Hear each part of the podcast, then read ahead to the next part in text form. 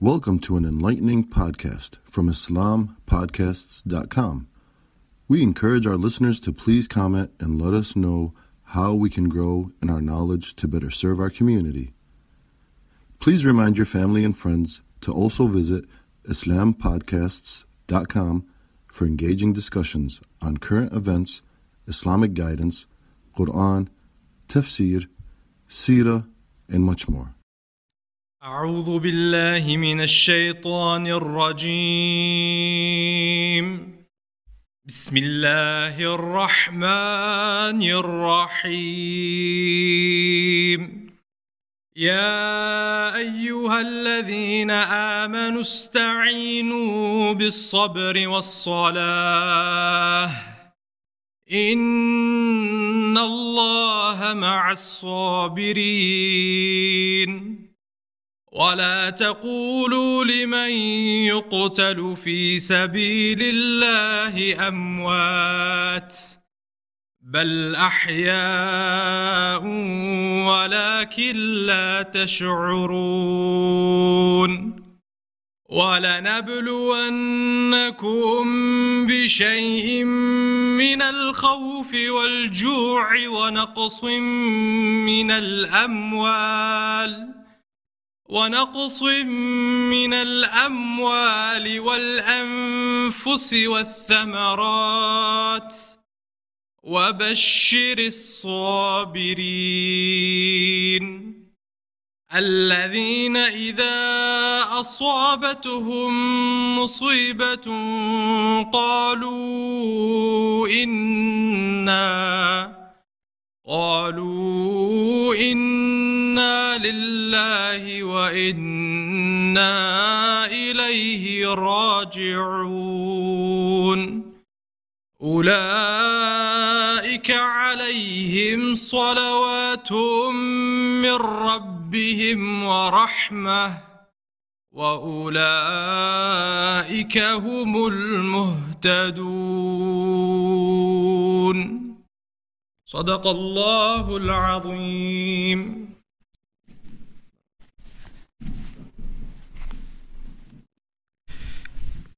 الحمد لله رب العالمين الصلاة والسلام على سيدنا محمد وعلى آله وصحبه أجمعين uh, Dear brothers and sisters, alaikum wa rahmatullahi ta'ala wa barakatuh and welcome to Islamic Courses Live.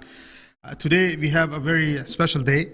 Uh, today not only do we have an audience which is online, uh, so we welcome you and we ask Allah subhanahu wa ta'ala to put uh, barakah in it and we also have a live, live audience. Uh, this is actually happening uh, in the masjid uh, at the Islamic Oasis Center. So we ask Allah subhanahu wa ta'ala to make it a success, bi'iznillahi ta'ala. Today's session, uh, uh, dear brothers and sisters, is a very unique topic, a topic in many ways overdue, and that is the topic of al qiyada fikriya. When we talk about Islamic leadership or political leadership, uh, even you can call it maybe siyasa fikriya or al siyasa. There's a lot going on in the Muslim world.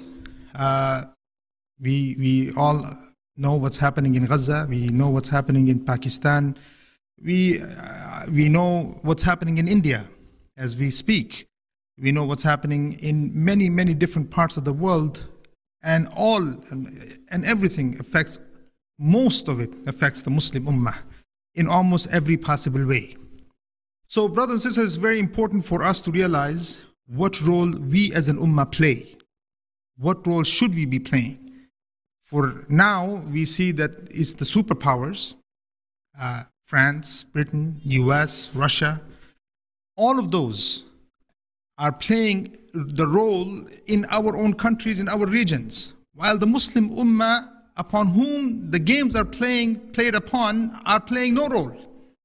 It seems that the ones who are on the ground, the ones who are bleeding, and the ones who are suffering and are under the brunt of a genocide, they are playing no role rather than just suffering.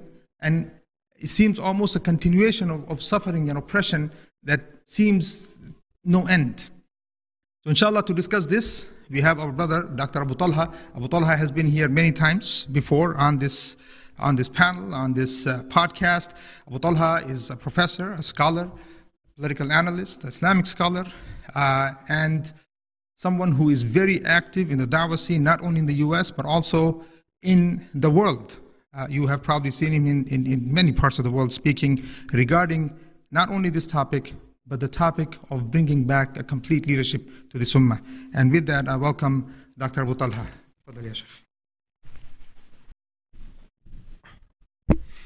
Assalamu alaikum wa rahmatullahi wa barakatuh. Dear uh, brothers, are there any sisters downstairs? So I see say sister, yes? So, okay, so dear brothers and sisters, so that we will make sure that everybody has the salam, inshallah, from Allah Azza wa Jal, not from us. And uh, this talk comes at very uh, critical situation in the Ummah, where definitely almost everyone, without any exception, is probably wondering and asking why an Ummah as large as the Muslim Ummah, as big as the Muslim Ummah, as rich in terms of resources as the Muslim Ummah, as a rich in terms of history as the Muslim Ummah, is unable to take an act, a single act, just at least one act as an ummah in order not only to stop the genocide and the murders and the killings that are happening in Gaza and Palestine, but to liberate entire Palestine from occupation. And why this situation is happening for the last almost 100 years. What's going on? Sometimes some countries, whenever they, are, they take actions, very small countries, if you ask them, how would you dare doing that? They would say, oh, we are not like those Arabs or Muslims who cannot take action. So this whole thing boils down around one and only one concept. That's a concept of leadership. Do you have a leadership that can lead you into success? Do you have leadership that can lead you into victory? Do you have leadership that can take you away from harassment, from atrocities, from killings, from massacres? Do you have that? Do you have a shepherd for your goats and sheep that takes the sheep during the daytime to places where they can find the grasses and food? And whenever things become hot, that shepherd will take the same sheep and goats to a spring of water so they can drink some water, and a shepherd that has a dog or multiple dogs that can protect the sheep from wolves wandering around. Do you have that? The simple answer is no. There is none. And that brings us to the point, brother, what do you mean by leadership? Are you talking about a charismatic person that has big influence on the people that can tell them march and they will march, die they will die, live they will live, eat they will eat, drink they will drink, fast they will fast? Or what is it that you are talking about? Well, some people may think that. May think that, oh, a leadership that we need, we need someone with big power, with charisma, with intelligence, with all types of uh, strong personality that no one can, no one dares to, re, to resent his order. And that, which I have just said, is totally rejected. Rejected not by me, but by Allah Azza wa Jal in the Quran. And if you ask, oh, does Allah Azza wa Jal talk about this issue, leadership and, and not leadership? Of course. If you want to understand sometimes a concept, you have two ways of understanding it. Either dig deep, dissect into it, and see what this concept is about, the details and the definitions and the semantics behind it, or look at the impact of the term and what this term should mean on the other side of the, of, this, of the coin. If you have a leadership, if there is a leadership that will lead us somewhere, somehow, then the immediate impact is the follow. So there is a leader and there is a group of people who follow. So followership is the direct result and consequent of leadership. If there is a leadership, then there are a group of people, million, two millions, billion, two billions, etc., who would follow. So, fellowship or followership is the direct result and consequence of leadership. And you'll find in the Quran many of these ayat or terms or discussions around this issue. When Allah Azza wa Jal in places He says, وَأَطِيعُوا اللَّهَ وَالرَّسُولِ Or, take the opposite, يَا أَيُّهَا الَّذِينَ آمَنُوا or you who believe, إِن تُطِيعُوا الَّذِينَ كَفَرُوا تُطِيعُ means follow. Sometimes you say obey. Obedience is, is a very detailed detailed concept that goes deep, deep, deep inside the heart, which we are not interested in. We are interested in the behavior. The behavior of obedience is follow. If you obey me, then you follow me. If you obey what I am saying, then follow. So Allah Azza wa Jal, when He says أطيعوا, it means follow.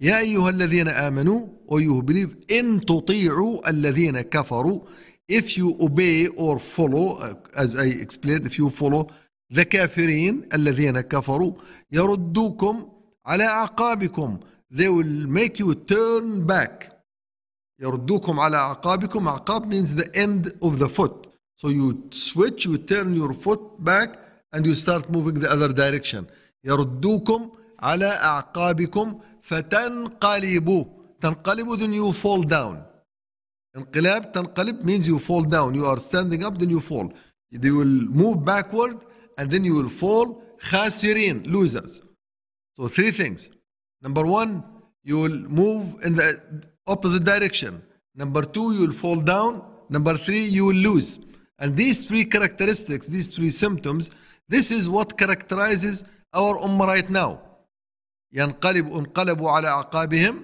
they turned back from what they were the direction they were moving in they fell down so they cannot stand up and fight like like like, like someone who has strength and power and and uh, determination and they are losers. So this is the opposite or that's the consequent immediate consequent of leadership. So if you follow the kuffar the kafirin and Allah Azza wa Jal in this ayah does not say who the kafirin are. They could be the uh, at the time this was in Medina where the Jews were uh, uh, plenty and abundant they were mushrikeen in Mecca. They were Persians. They are Romans. They are all types of kafirin. They are idol worshippers. They are worshippers of the Trinity etc it doesn't matter. Al-Kafir means anyone who does not believe in the ideas and the thoughts and aqidah of Islam. So if you follow those, if you are led by those, if the ones who lead you are the ones who do not believe in Allah Azza wa Jal, in the Messenger Muhammad sallallahu alaihi wasallam, and in the systems that he brought, then the result is what we see. So now we know the consequence of lack of leadership, or the consequence of leadership of anti-Islam or non-Islamic leadership. Now let's look at the one more point, one more aspect of this. Oh, does the leadership or is this leadership or obedience or fellowship associated with the person or personification of Muhammad sallallahu alaihi wasallam? Is it tightly coupled with this man called Muhammad, the messenger of Allah? Is it tightly coupled, very much tightly coupled, just like this, goes hand in hand with Muhammad, peace be upon him, with all the great personality that we talk about, whether us or even the, the enemies, they talk about the great personality of Muhammad. Actually, one ayah or two ayat before the one I recited, it talks about that, where it says, Wama Muhammad. Muhammad is nothing but. Look at this. Ma Muhammad in Arabic, it's very strong statement. It starts with a nafi, starts with negation. When you start something with negation, it means everything after that is negated.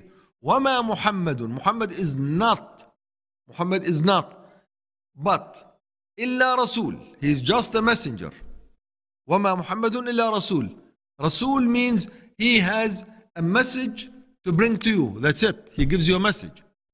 That's his role. وَمَا مُحَمَّدٌ إِلَّا رَسُول قَدْ خَلَتْ مِنْ قَبْلِهِ الرُّسُلُ before him, there were so many messengers. So he is no different in the sense that he is bringing a message than any other messenger. Whether it's موسى عيسى عليه السلام uh, يوسف uh, إبراهيم إسماعيل إسحاق it doesn't matter وما محمد إلا رسول. قد خلت من قبله الرسل. Now أفإن مات أو قتل انقلبتم على أعقابكم but if he dies or gets killed because things apply to him he's a man he can die regularly or get killed. أفإن مات أو قتل انقلبتم على أعقابكم just like the other آية إن تطيعوا الذين كفروا يردوكم على أعقابكم خاسرين يردوكم على أعقابكم فتنقلبوا خاسرين just like the other آية which I talked about أفإن مات so if or once in this case it's not if conditional because there is no if conditional it's once he when he when he dies or gets killed you will reverse back on your with your toes you reverse your toes and you start walking the other direction انقلبتم على أعقابكم is this what happens Muhammad is a Rasul he gave you a messenger a message this message will lead you so you take the message and you follow the message you take the message the message will lead you you take the message the message will get you wherever Allah Azza wa Jal want you to be victorious people people with justice people who can implement the best systems in the world that's what the message will lead you but now you associate this message this leadership let me start using the term now this leadership which is which makes you follow because leadership makes you follow makes you تطيع إن تطيعوا الله والرسول إن تطيعوا الذين كفروا يا أيها الذين آمنوا أطيعوا الله وأطيعوا الرسول you obey them you, you follow Muhammad you follow Allah Azza wa Jal and his message and Muhammad sallallahu alayhi wasallam with the message he brought from Allah Azza wa Jal or otherwise you follow the kuffar so the leadership here there is a leadership the one that leads you is a message so here Allah says وما Muhammad just uh, uh, and of course this imagine that you were there when this ayah is revealed with all the attachments you have the love to the prophet attachment with passion with love with obedience with strength with devotion. Like Abu Bakr radiallahu anhu when, when the prophet sallallahu makes a dialogue with him about how much you appreciate me. He says more than I appreciate my own self more than I love you more than my own self. To me the attachment to Muhammad as a person and as a messenger is beyond questioning.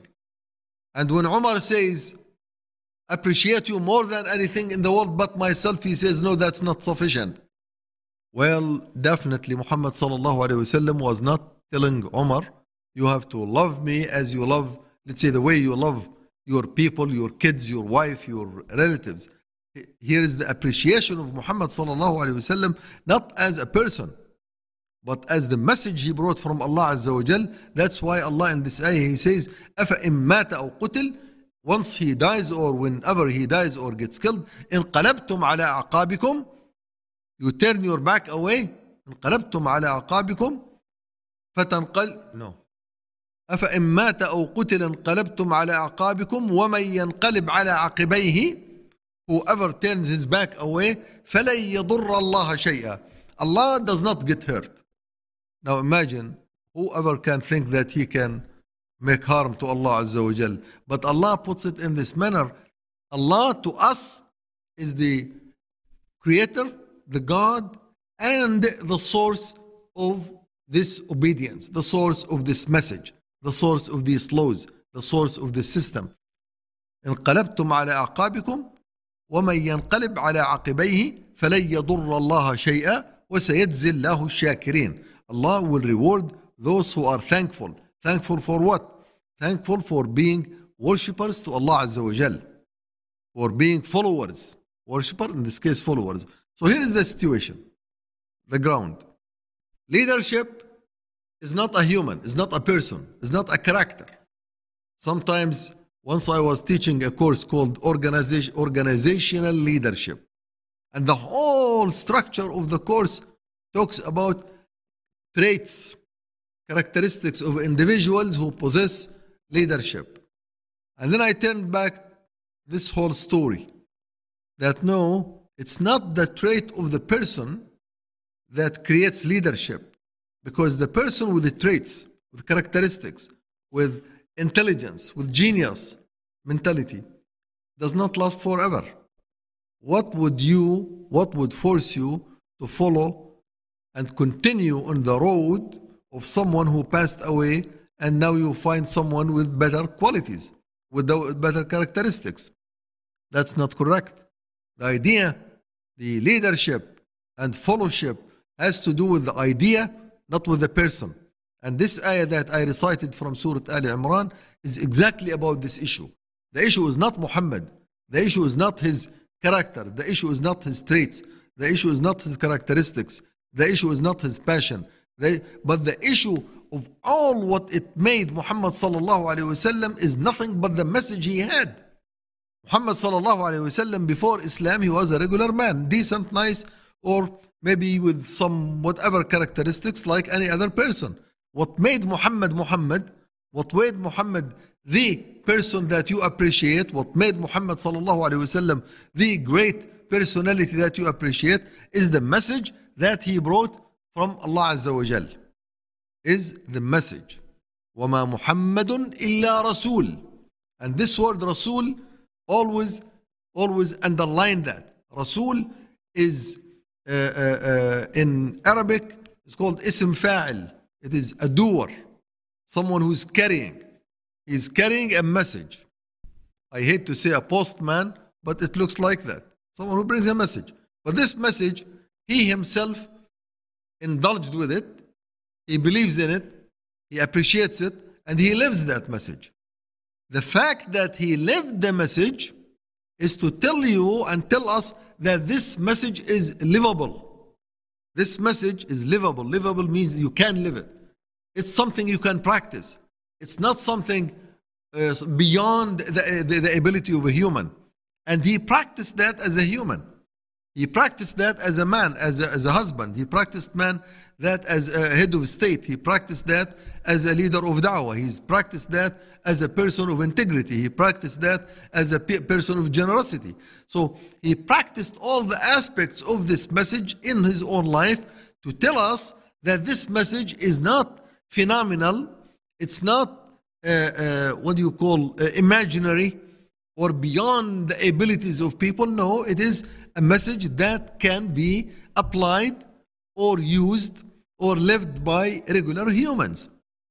And he made sure, and Allah Azza wa supported him all the way before he passed away, that there was a sufficient group of people, sufficiently large group of people, sufficiently large or diverse group of people who implemented that system within their own personal life and within the society around them. So, this message that he's talking about, which causes the leadership, which, which persists on leadership issues, which makes people able to follow, he made that message a message that is livable and practicable by humans, by regular humans in the sense of complete obedience and fellowship, and in the sense of being able to turn back against it.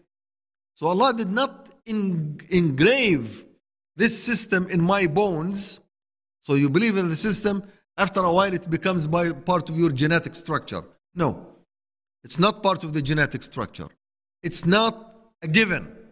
This system must be always absorbed by the mind, by the thought process, by the belief, by the heart, by the emotions, by everything. You have to absorb it and trace it and support it and nourish it all the time. It's not given. It's not given. You can take it today and you can leave it tomorrow. And Allah, before Muhammad sallallahu passed away and before he took back Muhammad, peace be upon him, away from this life, that issue which I, I just mentioned, the ability of people to resent and turn their backs uh, their back away, it did happen. It did happen several times. It happened while Muhammad sallallahu alaihi wasallam was still alive, especially in the battle of Uhud, where he says, "إن الذين تولوا منكم يوم التقى الجمعان." There is a group of people among you. They turned their back, تولوا, just like the تنقلبوا خاسرين they, they turn their back إن الذين تولوا منكم يوم التقى الجمعان إنما استزلهم الشيطان ببعض ما كسبوا the shaitan was able to divert them based on what they have earned they earned some mistakes they earned ideas which are different from the ideas and the thoughts and the beliefs that Muhammad brought some people adopted something different and they fell back and they fell back so it does happen so it's not something that once you have it, you will get it all the time. It's not given. You have to completely support it. And the good thing here is that Allah Azza provided this deen, this Islam, this message, and He provided all the guards around it to guard you, to guard you against turning your back against it, to turn against this, uh, this message of Islam. He provided you. Now, when we talk about as salah, as sawm, as zakah, al hajj, those rituals that you continuously nourish your ideas and your beliefs. As-salah was not brought into this deen of Islam for its own sake. Allah Azza wa Jal does not, as some of the Sahaba earlier, He says, Allah Azza wa Jal, when He uh, uh, bestowed upon us the Salah, He's not interested in looking at, at our backs when we turn uh, in, in ruku'. That's not the interest here, is to show you going down. The interest here is to make sure that your attachment with Allah Azza wa Jal is continuous so that you can support your fellowship or your fellowship so that you follow. You follow. This is your leadership. Now, having said that, the question is this leadership that Allah Azza wa Jal wants, that He wants to lead the people who believe in Him into a certain path. And the path that He wants to lead you to is a path, path of success. And any other path is a path of failure. He decides that. It's Allah, He's the God. So He knows what path takes to success and what path takes to failure. That's why he in one ayah in Surah Taha he says, وَمَنْ أَعْرَضَ عَنْ ذِكْرِي فَإِنَّ لَهُ مَعِيشَةً ضَنْكَ أعرض means turn your back, turn away. There is a path that goes from here to here. Turn your back and move this way, it's bad life. Go that way, it's a danak. It's terrible. Go the other direction, it's even worse. Go this the way that Allah Azza wa Jal wants, that is success. That's victory. That's support. That's al-falah. Al-falah means the absolute type of success. When you say hayya al falah, al-falah means the uppermost level of success. Sometimes you say, oh, I, I was able to pass. Oh, if you pass your grade in high school or at college, you pass. If you get a B, oh, it's a better. So success has many levels. The highest level of success is al-falah. So Allah Azza wa Jal wants you to go in the path of falah. Not only on the path that you can make some successes. The other is danak. Danka means absolutely horrible, terrible, is below the worst type of failure. The worst type of failure is الضنك. And now, when we look at the case of the Ummah, which is summarized in the field in Gaza, that's just a, that's a, that's a focal point that you look at, and through that, through Gaza, you can see Syria. Through Gaza, you can see Kashmir. Through Gaza, you can see Myanmar. Through Gaza, you see Babri, part of India. Through Gaza, you see the Uyghur. Through Gaza, you see Yemen. Through Gaza, Gaza, the atrocities, you see many of these killings around the areas. Gaza, the, the hunger, you see the poverty and the hunger all over in Africa, in Asia, Middle East, in many other places. So what we see today, that this ummah of Islam had followed a direction, a direction that leads to danak, that leads to absolute failure, which means that the leadership that is leading this ummah is definitely not that leadership that came in the message of Muhammad sallallahu alaihi wasallam. Very simple conclusion. Does not require a brainer to understand it or even to speak it. It's very obvious. Now, why have we indulged in this? What happened? And then what does it take to restore the leadership? Well, what happened, what happened is somehow the Muslim Ummah groups, countries, nations, ethnicities, somehow they left, they left, they banned that leadership, of that message of leadership. They, they banned it from their life. And I just mentioned that this is not out of the world. I said the Muslims at the part of the Sahaba were Sahaba, who were Sahaba means they, they were fighting with the Prophet sallallahu alaihi wasallam. They turned their back, but it was temporary. It was temporary. And Allah Azza wa Jal in the same ayat which I was reciting, He says, وَلَقَدْ عَفَى اللَّهُ عَنْهُم Allah forgive them. He knows that they are new into this uh, subject, into this issue, so I, I give you forgiveness, but don't do it again. وَلَقَدْ لَقَدْ عَفَى اللَّهُ عَنْهُم إِنَّ اللَّهَ غَفُورٌ حَلِيمٌ Fine. We understand, so there is, there is a way to return back. And that's the point here. I'm not interested in questioning, oh, why would Allah forgive those people who turned their backs in the battle of Uhud and they caused all those atrocities and it was almost very close that Muhammad was killed. This was terrible. That's not the issue here. The issue is, the issue is, you can always come back to that leadership. Yes, you can turn your back, but you can always come back. There is a way, there is a method, there is a possibility. There is yet there is yet one more chance that you can restore that leadership. So the Muslim Ummah today, for the last hundred years, or could be even more, they they abandoned they abandoned this leadership of Islam. They abandoned following the message of Islam, the message of Allah Azza wa Jal, in its in its core sense. When I say the core, Sometimes you say, oh, but we are, we are still praying, brother. We still have masajid. Oh, we just had this masjid here a few months ago. And see, mashallah, we just did it. Alhamdulillah. So things are happening. Well, we are talking about the core of the message. The core, not the outskirt of it. There is an outskirt, there is core. There is the nucleus.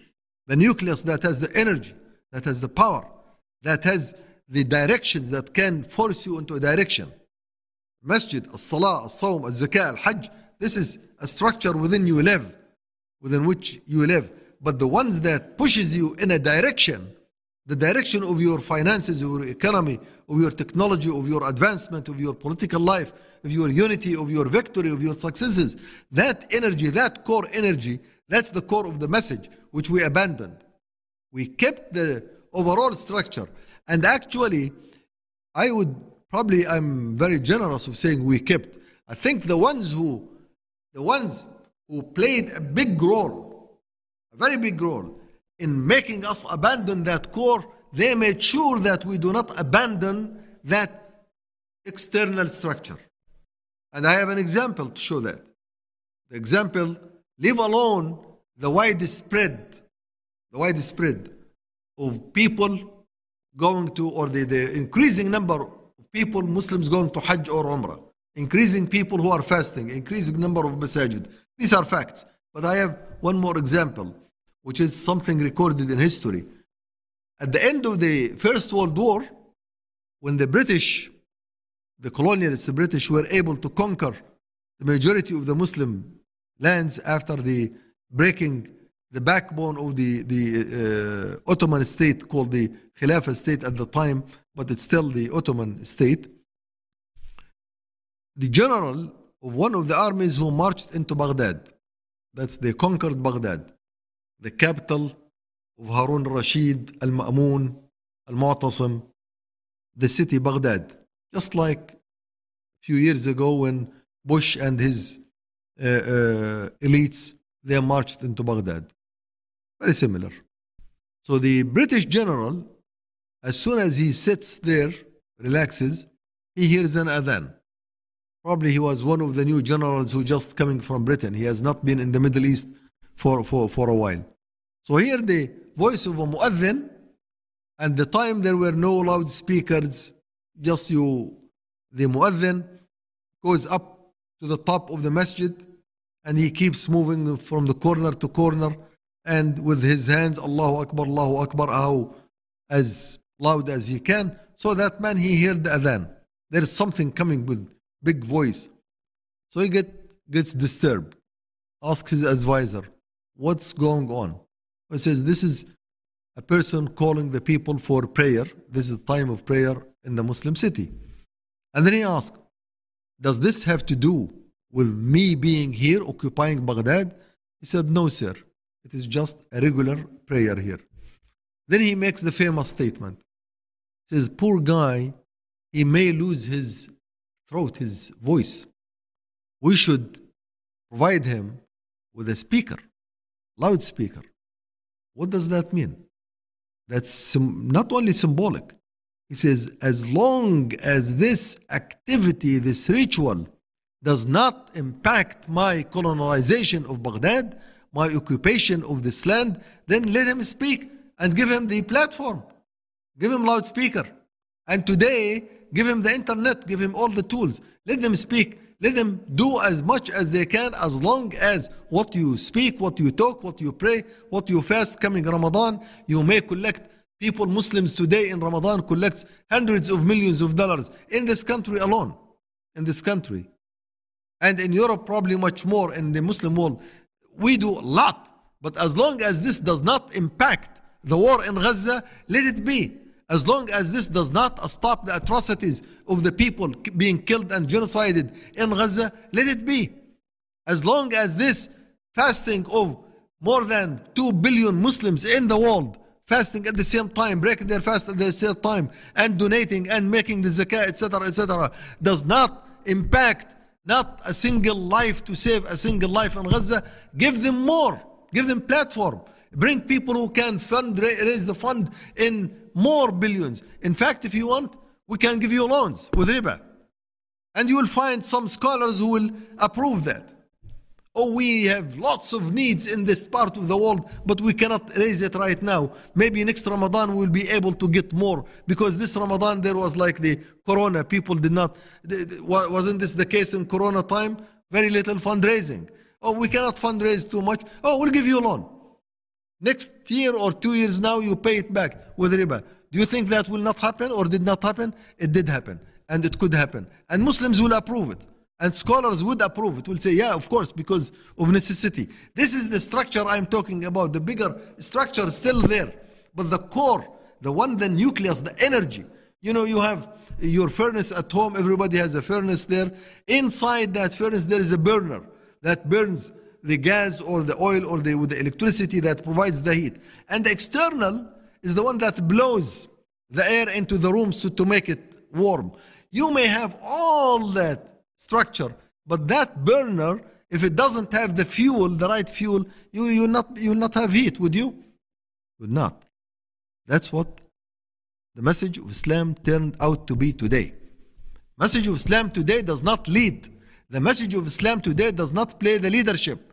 The message of Islam today stays, lives in the masjid and beyond the masjid. It's for the Tsar, it's for the king, it's for the MBS, it's for the Sisi, it's for Abdullah, it's for all of these idiots or idols around this area. That is where the fuel is. The fuel is in the hand of enemies of Islam. So the leadership of Islam today has terminated. The leadership among the Ummah. Among the Ummah. Sounds very sad, very pessimistic. And you are talking about leading not 50 or 60 people in this hall, you are talking about leading 2 billion people. Man, can you lead 2 billion people with one message? Well, the idea is not how big or small. Look at China. China has one single leadership, it's stupid leadership. It's leadership of uh, not even communism. It's, it's a blended form of communism, socialism, capitalism, uh, selfism. It's blended of everything, but it does lead it leads almost 2 billion people. So the issue is not how many people you can lead with a message. The issue is whether the message has the capability of leadership, and we proved that the message of Islam does have the capability of leadership, and it's a complete, comprehensive system that can lead. It can be lived. It was lived by people, by the Prophet, by his followers. There is no question about that. And it's not the matter how many people you want to lead. It's the matter is how do you attach the people, the masses, to this leadership. Now, especially if the masses are fragmented, like today, it becomes very difficult. And if the enemies, the ones who do not want this leadership for one reason or another, everybody has his own reason. The kings and the presidents in the Muslim world, they have their own reasons because it kills their fake leadership. They have fake leadership, not real, because they don't have systems. They have people follow them by dictatorship, by power, by force. So it's a threat for the, their leadership, as much as Islam was a threat to the leadership of Abu Jahl. Abu Jahl and Al Walid bin Mughira, Akhnas bin Shuraiq, and the like, they were leading in Mecca, but they were leading by some, some personal issues, by some interest that they were able to maintain to the people, by some power, by some illusions, by, by enemies. Now, somebody comes and says, No, no, no, from this time on, we do not follow neither Abu Jahl, nor Abu Lahab, nor Abu Talib, nor, nor none, of these. We will follow what Allah Azza wa Jal says based on what Muhammad sallallahu alayhi wasallam brings. Man, that's a threat to his interest. Who else was threatened? Threatened people like Abu Sufyan at the time. One of the biggest uh, interest taking people, the one who has lots of money and uh, lends money with interest. And in fact, the Prophet, the, the uncle of the Prophet, Al Abbas, he had lots of interest based in interest in interest was he has interest in the riba in the usury. That's what the prophet wasallam on the hujjatul wada he says awwal riba the the first riba first usury i put under my foot is the riba of my uncle al abbas it's all it's all gone. So the message of islam has a threat to the people who benefit from the status quo. So they will fight it the message of Islam is a threat to the ones who want to exploit the resources in the Muslim land, um, which, which, which belong to Muslims, like oil, gas, energy resources, minerals, gold, etc. Because all of these, they belong to the Ummah. They don't belong to anyone. This is mulkiyya amma called, the general property. It's a threat to them. It's, it's a threat to Aramco. It's a threat to the British petroleum. It's a British to it's a threat to mobile, uh, Mobil gas or mobile oil to uh, Gulf oil to uh, uh, Texaco oil. All of these companies, big companies, the seven big sisters they call them, and Shell. All of them they are losers, but they are losers, but they have power. There are people who work for them. They are forces, so they stop you. So now the ones who want to separate the ummah, keep it detached from the leadership, we know them. We know those entities that have interest or their interest get threatened if you follow your own leadership, they will fight it. So that's big obstacle. That's big obstacle. And as I said, it's not only recent. Muhammad sallallahu alayhi wasallam, when I said he lived that message, he lived, he was able to get that leadership in his life and the life of his people. He was opposed by the elites of Mecca وإذ يمكر بك الذين كفروا ليثبتوك أو يقتلوك أو يقتلوك أو يخرجوك those kuffar they are conspiring against you to either يثبتوك means to make you stop forcing this leadership to be real just stick to what you are and don't move any further يثبتوك or to kill you or to evict you from the from from the land where where nobody knows just like today in Gaza they يخرجوك just get you out it doesn't matter where so they had the interest all that interest to conspire and to work and to act so you either stop following your leadership or you are dead or you are no longer active in this area in this area of the of the land but the land the land where, where, where are, you going, are they going to evict you? He went to Medina and he became stronger. Had he went to Taif, he would have been stronger. Had he went to Bani Shayban, he would have been stronger. So you, you can throw me away from this room or this city or this uh, country, but then my ideas will not die as long as I stand behind them. So today, the message we are telling us, see, Muslims, today there is a leadership concept. It's a concept.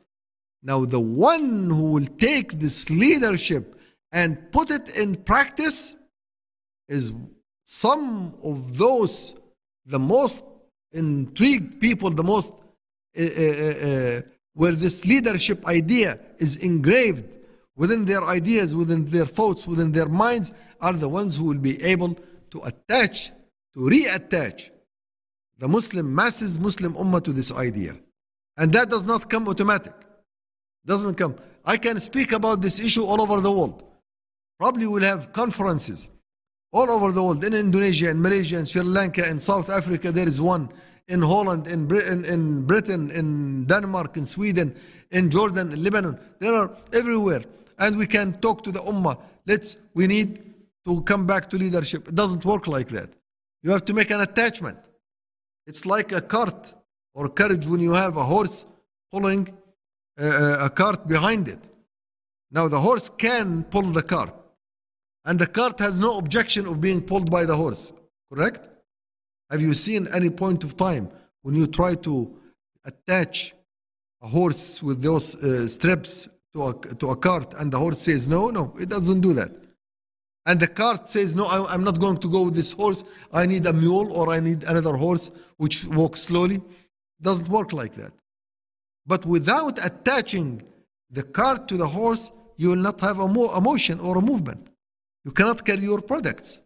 Isn't that right? So today, the cart, the big cart is the Ummah. Do we have a horse? Do you have the power that's willing to pull? And the cart that is capable of being pulled? Yes, we do. The Ummah is a Muslim Ummah. And we have seen during these crises of Gaza and the atrocities and the, and the occupation, the whole Ummah was uproaring on its feet all over the world. Wherever there is a Muslim man or woman, you would have seen a demonstration raising, we need to stop the fight, the atrocities, the bloodshed, etc. We need Palestine, we need Al-Aqsa, we need... All of these slogans that came, they came from their hearts, from the hearts of a Muslim. So this is the cart, is willing to be pulled by a horse, but a horse that is capable of pulling this ummah.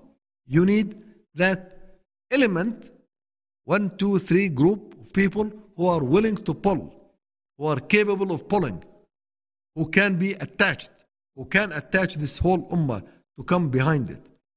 And here there are two issues, and I will conclude here. There are two steps. One step, one step is to actually visualize what type, excuse my example of horse, because I know the one that I will be talking about is way above and beyond the horse, but it's metaphoric. The one entity that was pulling the ummah behind it and the ummah following willingly at the time of Muhammad sallallahu alayhi wasallam was the Prophet. No question about that. The messenger, he has the message, he lived it, he proved it, so he's the one. Passed away, then the moment he left this world, left this world in terms of the what we call a ruh. His ruh is gone. But his body was still laid down at the house of his wives. I'm not sure whether it's the house of Aisha or someone else, but anyway, in, in, the, in the vicinity of the masjid. Before doing anything, someone stood up, not someone as a person, a group of people stood up to make sure that this big cart of Islam and the Muslims reattached to a horse that can pull, which was called a Khalifa, an Imam. Khalifa, a successor of the Prophet, not in prophethood, but in leadership. And the Prophet ﷺ, he said, There will be many after me, but they will be khulafa, they will not be prophets. Prophethood is done. So now, the group of people in the Saqifa Bani Sa'ida, these are the ones that played the role of making sure that leadership does not get detached. The followers and the followed, the one who represents the idea and the thought and the system of Islam, someone should represent that, should guard it, should take the lead. So let's use the word the lead. You should them, tie them one more time as they were at the time of Muhammad sallallahu alaihi wasallam. Because the death of Muhammad means what? Means the detachment. See, I detach this. This is on top of it. Now they are detached. This needs this one. The Prophet died, detached. In order for that leadership to continue, someone has to reattach that. Then come the Saqifa.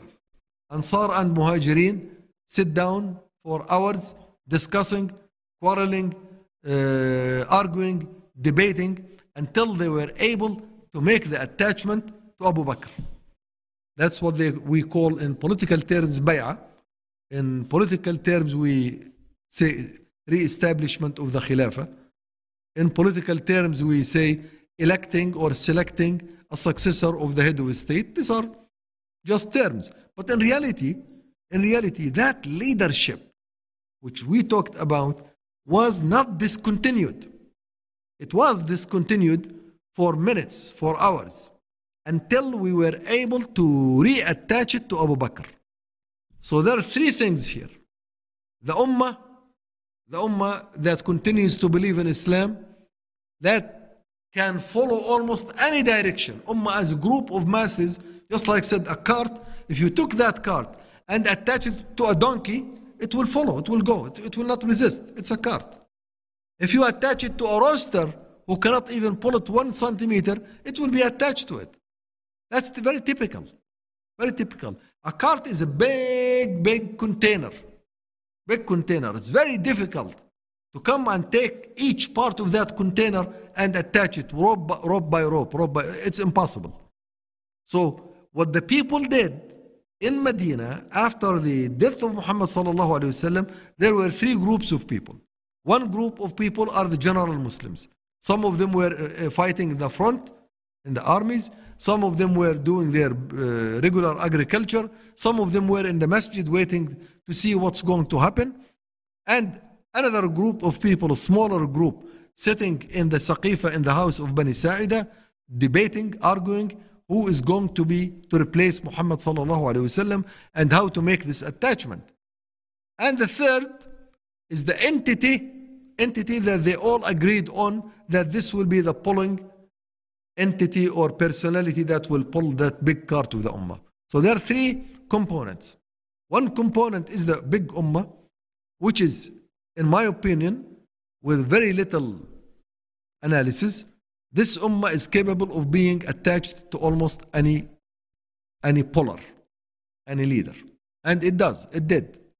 Since 100 years ago, this ummah has been pulled behind all donkeys of the world, all animals of the world, starting from socialism, nationalism, uh, atheism, uh, stupidism, all types of ism you can think about. They were pulled behind it.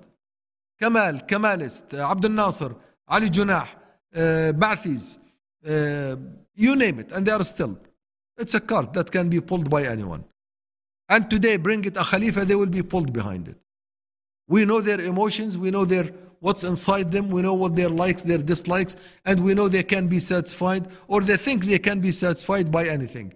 And it turns out the only thing that can satisfy them is Islam. We know that. And then the group of people, you need a group of people who are able, who are able to bring that ummah to attach it to this system of Islam represented by an imam, by a khalifa, just like Abu Bakr. So today we have the ummah, and we have the group of people. Today, it's now I will not speak against my own belief, my own belief, my own uh, uh, experience, my own uh, more than 45 years indul- indulgement in the in the work of leadership for Islam, which is Hizb ut-Tahrir, the one that came up with this idea that Islam is a leadership that it must lead the people and the Muslims should, shall follow this leadership. And this leadership, you need, in order to make it happen, you must have a Khalifa for that. So I think this is the way to go. So I'm part of this idea. Someone can be uh, uh, have different opinion, different ideas. Fine, that's okay. At least if you can do what I'm, I, I am doing to bring this ummah to be attached to an imam or khalifa, you have your own method. God bless you. May Allah support us all. But if your ideas, your thoughts is to keep the ummah scattered the way it is, no, I'm not with that. I am against it. I will not support it. I will not even speak for it, not a single word. So this is the situation today. We have an ummah that is willing to be led by any type of leadership. Willing. And they have deep, deep, deep love to Islam because it's part of their history. And we have seen that during the crisis of Gaza. And we have a group that is working very hard to reattach this ummah to its real leadership represented by someone who can lead as Muhammad sallallahu alaihi wasallam and Abu Bakr and Uthman led. Do we have a clue that this could happen? Of course. The first clue is that the fact that the dynamics in the ummah is very strong. The dynamic of the leadership in the world, the collapse of leaderships in the world one after another, the uh, bankruptcy of the current leaderships in the world has become more obvious, which means naturally people of the world, including Muslims, are looking up for a new type of leadership, a real leadership. All of these environments are happening in front of our eyes. And lastly, the hadith of the Prophet that says, Yes, you may wander all different directions. Let me talk about in my own words. You Muslims, you will wander in all different directions. From a very strong khilafah, prophethood, uh, kingdoms who are very keen about their own interests, uh, rulers ruling you by force, by power, all these types of things. But eventually, whether you know it or not, you like it or not, this will come back to one and only one leadership, which is a khilafah ala manhaj al-nubuwah. A khilafah on the footsteps of the Prophet. So it is coming. And it's a promise of Allah Azza wa Jal in the Quran. وعد الله الذين آمنوا منكم وعملوا الصالحات ليستخلفنهم في الأرض كما استخلف الذين من قبلهم يعبدونني لا يشركون بي شيئا. It's a promise of Allah Azza wa Jal that this will, this khilafah, which means the leadership of khilafah will come back. The Prophet wasallam says it will come back, and we say we are making it happen.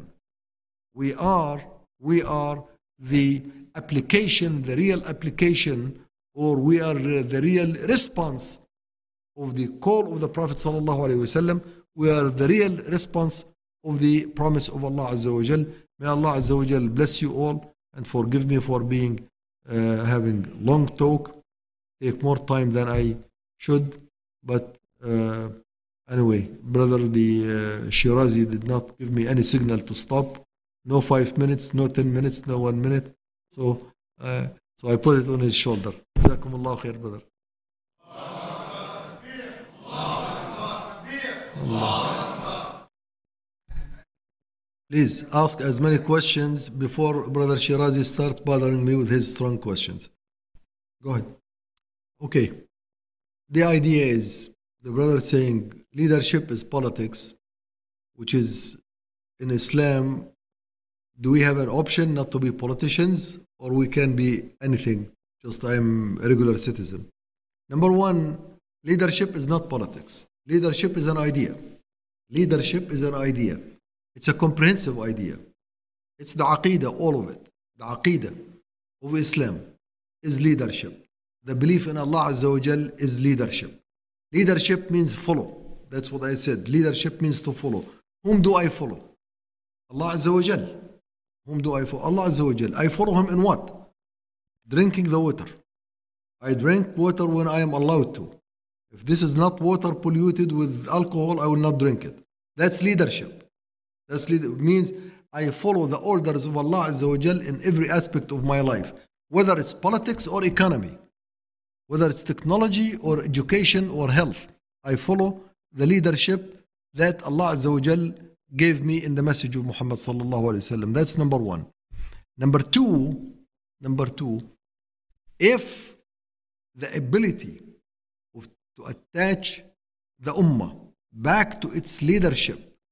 Back to back to its leadership means back to be attached to a Khalifa and Imam that all the ummah follow him because the hadith about al that means ta'a fellowship you have to follow the Imam في المنشط والمكره when the people they made bay'ah to Abu Bakr رضي الله عنه they said بايعناك على السمع والطاعة السمع I listen and I follow الطاعة see I, that's why I would I would love to use the word follow rather than obey because sometimes the word obey it means degrading why I'm my personality has no im- no importance no follow I'm willingly following I'm willingly I hear you I listen to you and then I follow so بيعنا على السمع والطاعة في المنشط والمكره whether in time of need, time of hardship, or time of leisure.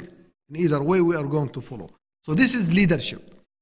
This leadership. And this, no Muslim, no Muslim at all, absolutely, is uh, uh, uh, excused of that or pardoned of that. It doesn't, it doesn't happen. It doesn't happen. You cannot be a Muslim and not obey Allah and the Rasul. Allah says, يا أيها الذين آمنوا إن تطيعوا الذين كفروا تطيعوا الذين means you follow. If you are not following Islam, you are following what? If you are not following the economic system of Islam, you are following what? Kufr. If you are not following the political system of Islam, you are following what? Kufr. If you are not following Islam in your uh, uh, raising your children, you are following what? You are following kufr. If you are not following Islam in the food you eat or the food you don't eat, you are following what? You are following kufr. إن تطيعوا الذين كفروا. You follow the kuffar. This is this is ideological. It's not split. We don't separate in this issue. There is, n- it's not the issue. I have to be political, political, and to use this word political so that I can be active in bringing this leadership back to Islam. No, every Muslim is obligated. Every Muslim, every Muslim, every Muslim is obligated to follow Islam entirely. You cannot, you cannot obey the kuffar. Obey, you cannot follow the kufr system. Kufr system, when I say kufr system, I don't put a map in front of me. I say, this is America, that's kufr system. No, no, no. Sys- kufr is a system. Kufr is idea. Kufr is ideology. Kufr are acts. Kufr is behavior. Kufr is feelings, emotions. Kufr is a complete, comprehensive system. Everything other than Islam is kufr. So the issue here is, I don't have a choice. As a Muslim, I must be a Muslim. I cannot be a Muslim and a kafir. I cannot. Now you say, oh, the brother is saying everyone who is not practicing salah is a kafir. No, I'm not saying that. But the ideology that you are, uh, that specificity, when you are drinking alcohol, you are following kufr. I'm not saying now you become kafir if you drink. That's a different story. You may not be part of them, but you are following them. إن تطيعوا الذين كفروا You follow the kuffar. Following the kuffar is prohibited. You cannot do that. Muslim ummah has no choice, has no choice but to stop following the kuffar. And if there is one who is trying to put you back on the track to follow the leadership of Islam, you have no choice but to follow that. Absolutely no choice. And anyone who says that, I will argue with him until until Fajr. If I have that capability, that's not that's not allowed. That's not permitted. Muslim ummah. See, look, I don't even have to go and, and argue uh, theoretically. This is what happened when the Muslim ummah is not following the leadership of Islam. What happened? Can the entire Muslim ummah today stop the killing of a child right now? Now, who is being slaughtered now? Every minute, every five minutes, there is a child who gets killed. Since we started here, probably there are 10 have been killed. Could the entire ummah stop that killing? No, no. That same ummah, that same ummah that has within this hour prayed Isha and continue to pray Sunnah after that are still praying. Have they been able to stop the slaughter of one child in Gaza? No, they have not, and they will not be able to. They will not, and they may die out of their anger. I know some Muslims, they really were so frustrated, they had heart attack. They were had heart attack and they took them to hospitals and they died. They died in heart attack rather than dying in fighting for the returning of the leadership of Islam. They die, but that did not save that child. See, the issue here is sometimes it sounds, some people think it's philosophical. That's why I, I try to take non-philosophical approach. This is the leadership is Islam. The leadership is not Abu Talha, is not Shirazi, is not Fadl, is not Ashraf, is not Ali, is not Muhammad, is not Abdullah, is not Abu Bakr, is not Umar. That's not the leadership. The leadership is Islam, which is represented by these people. And today, when I say I'm working to bring that leadership back, I am working to make sure that the leadership of Islam is the only leadership that's, that can be followed by Muslims. And then we will provide this leadership to the rest of the world. We will offer it. You want it, take it. You don't want it, you are, it's up to you. But we will offer you that leadership to save you in this life and in the hereafter. That's what we, we are about. And that's what I think the Muslims are, are about. So the issue is not whether I, it's like uh, voting or non-voting. Voting or non, in the Muslim world, Ali bin Abi Talib did not give bay'ah for six months. But that did not impact the leadership going on on the, on the, on the ground in Medina. In, when Abu Bakr took the bay'ah, uh, there were so many, thousands were still fighting on the fronts. Until when they came, some of them, they went to Abu Bakr to give him bay'ah, uh, some did not. Just, okay, khalas, he's, he's a leader. He's already established. It's done. So there is no need to go and say, cast a vote. Once you establish the leadership, everything is set. The Khalifa will not knock the doors at the people. Oh, Ali, Imam Ali, Ali come back, come over. And when Umar radiallahu anhu told Abu Bakr, oh, Ali has not given a bay'ah yet, he told him, you be quiet. This is not an issue of Ali or not Ali giving the bay'ah. It's already done. So there is this leadership is going, is flowing.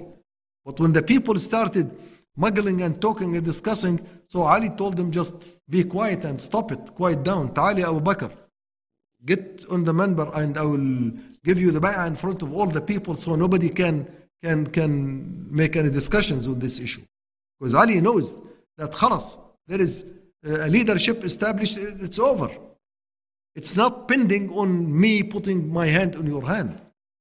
We understood what leadership means. Abu Bakr understood it carefully, very well. So the issue is not, I'm not going to demand every Muslim to come to vote to Khalifa once a Khalifa is established. That's not the issue. The issue is that there is a general consensus, general consensus among the Ummah that now we have a leader that will lead us with our leadership concept, which is the ideas of Islam. May Allah Azza wa Jal bring it soon and we will cut off all these discussions and we'll start talking about progress now.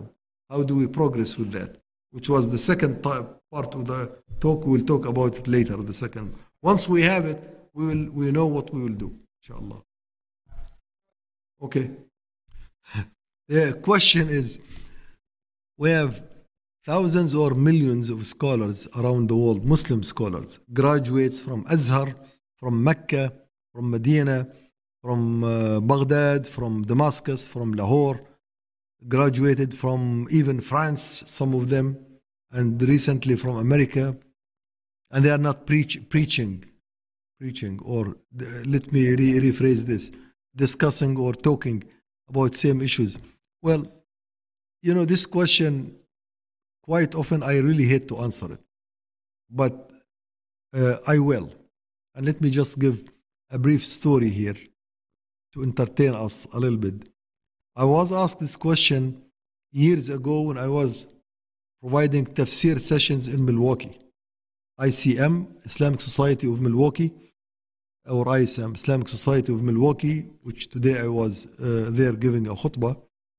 It was probably 20 years ago or more. So I was giving the tafsir session every Saturday. We have a session. So one brother, and that brother I still remember who is, he was Dr. Fahim, As- Asim's brother. He was there. He asked me a question maybe for three times in three successive weeks. Brother Abu Talha, why we don't hear this type of tafsir from our scholars? Because we the way I was doing it, tafsir according to Revelation. Probably some of you have seen that, where you apply how the Quran interacts with us today. The application of the Quran to our life, not to the life of Khadija radiallahu anha or Ali or at the time. They had their life. So how does it apply to me? So he was asking me the, the question. I told them, brother, ask them the question. Don't ask me. I am. This is what I am talking. If I am talking wrong, please correct me. If someone else is giving, uh, you have some grievance on the way he presents Islam, go and ask. Don't ask me. Ask them. So for twice in a row, he asked this question in two weeks. The third week, I gave my answer. And I think it was uh, a little bit awkward on my case to, to answer it, but I did. And I did it in a term of a story also. I told them, I will tell you the following story. Sometimes stories make things more dynamic. I said, when I finished my high school in Jordan back in 1974, a long time ago, we had to go to the city of Amman almost on a daily basis to complete our papers for the next study to go to college. So, uh, and the only place we had to go to the capital because all the administration office is there. So one day I was coming back, right, and, and the, the, the transportation used to be called taxi, but taxi, not like today's taxi. It's one car that picks four or five people and travels. No buses, no trains, just uh, small cars. And in that car, so we were two in the front sitting and three in the back, so there are five plus the driver, crowded. And we have a small kid, a little bit older than me, but he's still a kid. In the car, sitting in the middle of the back seat. And he was smoking. Smoking, and you, you can see that smoking in a small uh, sedan car, it's terrible. So the passengers were pressing him hard to stop smoking. And he would resent. And he's cursing. Cursing everyone who if you tell him stop so, smoking, say, hell with you, what, what's your what's the matter of you? You don't smoke, you don't like smoke, get out of the car. So I was the youngest among them. I got curious. So I told them, okay, I think I was sitting next to him. I said, What's your problem? Just the smoke. Just tell me what's, what's going on. You seem to be so frustrated.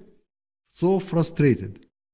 And then he blows the smoke on my face and he says, and he curses me. He curses me with, with, with kufr, with deen. And this, is, this was typical in the Muslim, in the Arab world. To curse someone, say, uh, curse to your deen, curse to your Rabb, which means it's really kufr. And this guy, and I said, okay, just tell me what's going on. He said, look, I am, I have graduated with a very low grade, was 55%, he mentioned. I had 55. And the only thing accepts me in the college is to go to a Sharia school. And damn it, I don't pray. I don't read Quran. I don't uh, take all of this crap. I have to go to a Sharia school. Okay, so that was, I told the story to the brother Fahim was asking. I said, you know what? Most of those scholars that you see are like that kid because they studied Sharia, most of them, not all. I'm not saying all. Because they had no other choice. Especially in the Muslim world, it was big thing to be a doctor or engineer. Your parents want you to be a doctor or engineer or someone who can at least earn some, some money. You know, they, to become an imam or sheikh, that's a disgrace. That was disgrace. So you become an imam or a sheikh because you had no other choice. So this kid was an example. So I gave that example. I said, look, most of the people who today are on the top talking to us about fatwas, about Islam, and about, uh, about treason, how strong the treason uh, among these people because they sell everything. They don't even, they don't care about Islam. They had to go and get educated. Another example, the one who became sheikh in my village, I still know him, his name is Abdullah. He was not able to pronounce Arabic language. He does not know grammar. In the school, the teacher, he used to kick him out of the class because he cannot have distinguished between fa'al and maf'ul.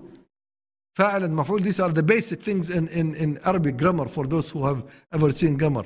And he would kick him out. The only thing he became, he became our sheikh. He became the sheikh of the masjid because he had degree. So the issue here, I'm not going to undermine or underestimate uh, our ulama or the ulama, but the alim is not the one who has a degree. The alim is not the one who has knowledge. The alim is the one who believes in what he has.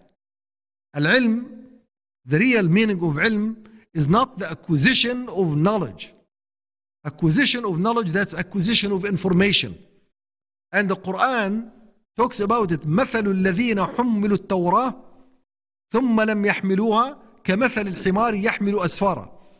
If I give you a whole Torah and put it in your brain and you don't carry it, carry it means you don't believe in it, you do not take it, you do not use it. Just like a donkey, on top of him you put books. Unfortunately, today the Muslims have been disassociated from the real leadership of Islam because of so many people who stand in these positions who provide at the at the at the worst worst conditions of Muslim Ummah when the leaders, the so-called leaders, the rulers, not leaders, the rulers of the Muslim Ummah are traitors and letting all that atrocities take place and they are not moving a single soldier to protect and support, you come to the khatib in all of these masajid at the end of the khutbah says, Oh Allah, give health and long life, long live the king. Long live the president. Long live this. Are you kidding me? Even if you bring me Quran on a plate of gold, and at the end of the of this ceremony you are presenting me the Quran, you say, "Oh Allah, give this king or this prince or this whoever ruler, give him the support and the health and the long, long rulership." What type of Islam is this? Who is doing that? Oh, they are doing these so called sheikhs. And you ask him, why do you do that? He says, oh, if I don't do that, they will kick me out of my job. Okay, I understand. So you are selling اشتروا بآيات الله ثمنا قليلا اشتروا بآيات الله ثمنا قليلا They you are uh, uh, selling your deen for very small little income. So to the brother or sister who asked this question, that's the case. So we have, and this is part of growing a group that can reattach the leadership to Islam. You have to understand Islam. You have to learn it. Don't don't be hostage to people who sell their deen for money. You go and learn. Go and learn. Open the Quran. Open the tafsir. Go to the uh, books of history. Try to learn how to think. Brothers, sisters, whoever listen, learn how to think, learn how to read. Get educated, your own education. Don't wait. Don't get your, especially, especially Islamic education. Don't rely on those establishments. Don't rely on Azhar. Azhar is a seller. Don't rely on the on the schools in Mecca. Schools in Mecca are sellers. They sell their deen for MBS for the Al Saud. Don't rely on any of these colleges. If they have books, read them your on your own. You can read, you can understand. Learn how to understand. Educate yourself. Look, Muslims of the world, you have been able to educate yourself in math, in science. You have tutors.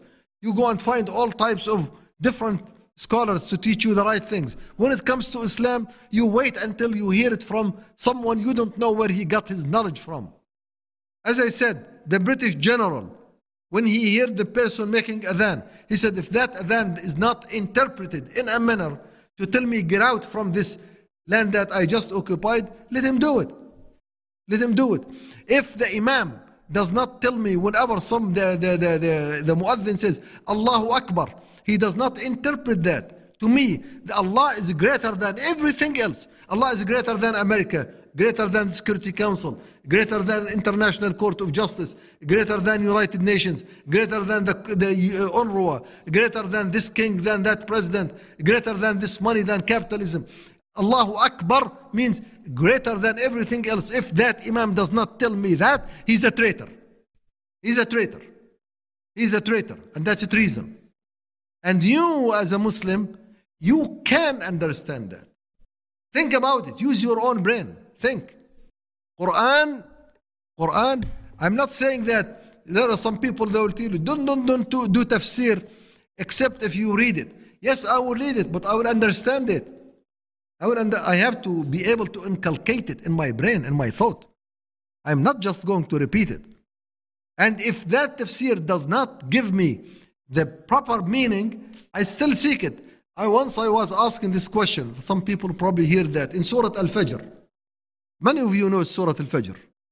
How many people know the first ayat of Surah Al-Fajr? Okay. So we, we do.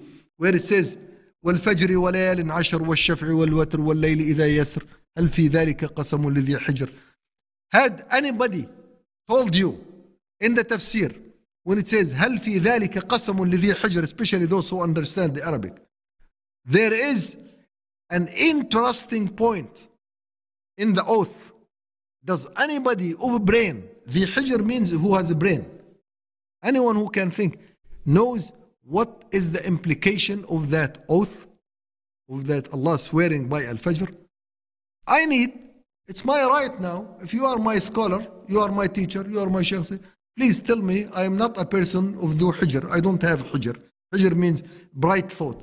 Please tell me what does the implication of this qasam? What does it apply to? I know what does al-fajr mean. If he says tell me oh it means al-fajr is the fajr prayer and layalin ashar these are the last 10 days of ramadan. I say that's easy. That doesn't need a brain. The ayah says for someone with a brain. Everybody knows that tell me what's in it now if you don't know tell me i don't know so you become like me we are seeking the truth what i'm saying here is look the quran the quran is not talasim in arabic they say talasim means uh, gibberish right this word gibberish gibberish it's uh, uh, like uh, encrypted. Today we say encryption. People know cyber security. It's not encrypted. The Quran does not have encryption codes or uh, first key or last key. There are two key solutions for the Quran. One key with the Imam and one key with Allah Azza wa. So if the Imam has association with Allah, so he knows what the how to interpret this Quran. The Quran is not like that. So you can understand the Quran, you can think about it, you cannot find the answer, you go and ask, you keep asking until you find it. So, this is the issue of the scholars. The issue of the scholars today, one last thing about this, because since the question comes up out and I'm leaving, probably I'm not sure if already people are watching this, the place where I will be traveling to. But the issue here is uh, I have to put every effort in my brain to understand the message of Allah Azza wa Jal to me, and I should not rely on people who are hired hired to say something about Islam for Islam against Islam. It doesn't matter. Sorry about being long. Yeah, yeah, okay. The the question is. Uh, today is let me rephrase the question today is uh, the life today is very much tied and intertwined with the economy and the economic structure and the financial systems and most of these economic systems financial systems have been developed in the last 100 years or more using based on capitalism socialism uh, financial systems which are not related to islam in any way how can we detach our new Islamic leadership or growth from these economies? How can we build our own?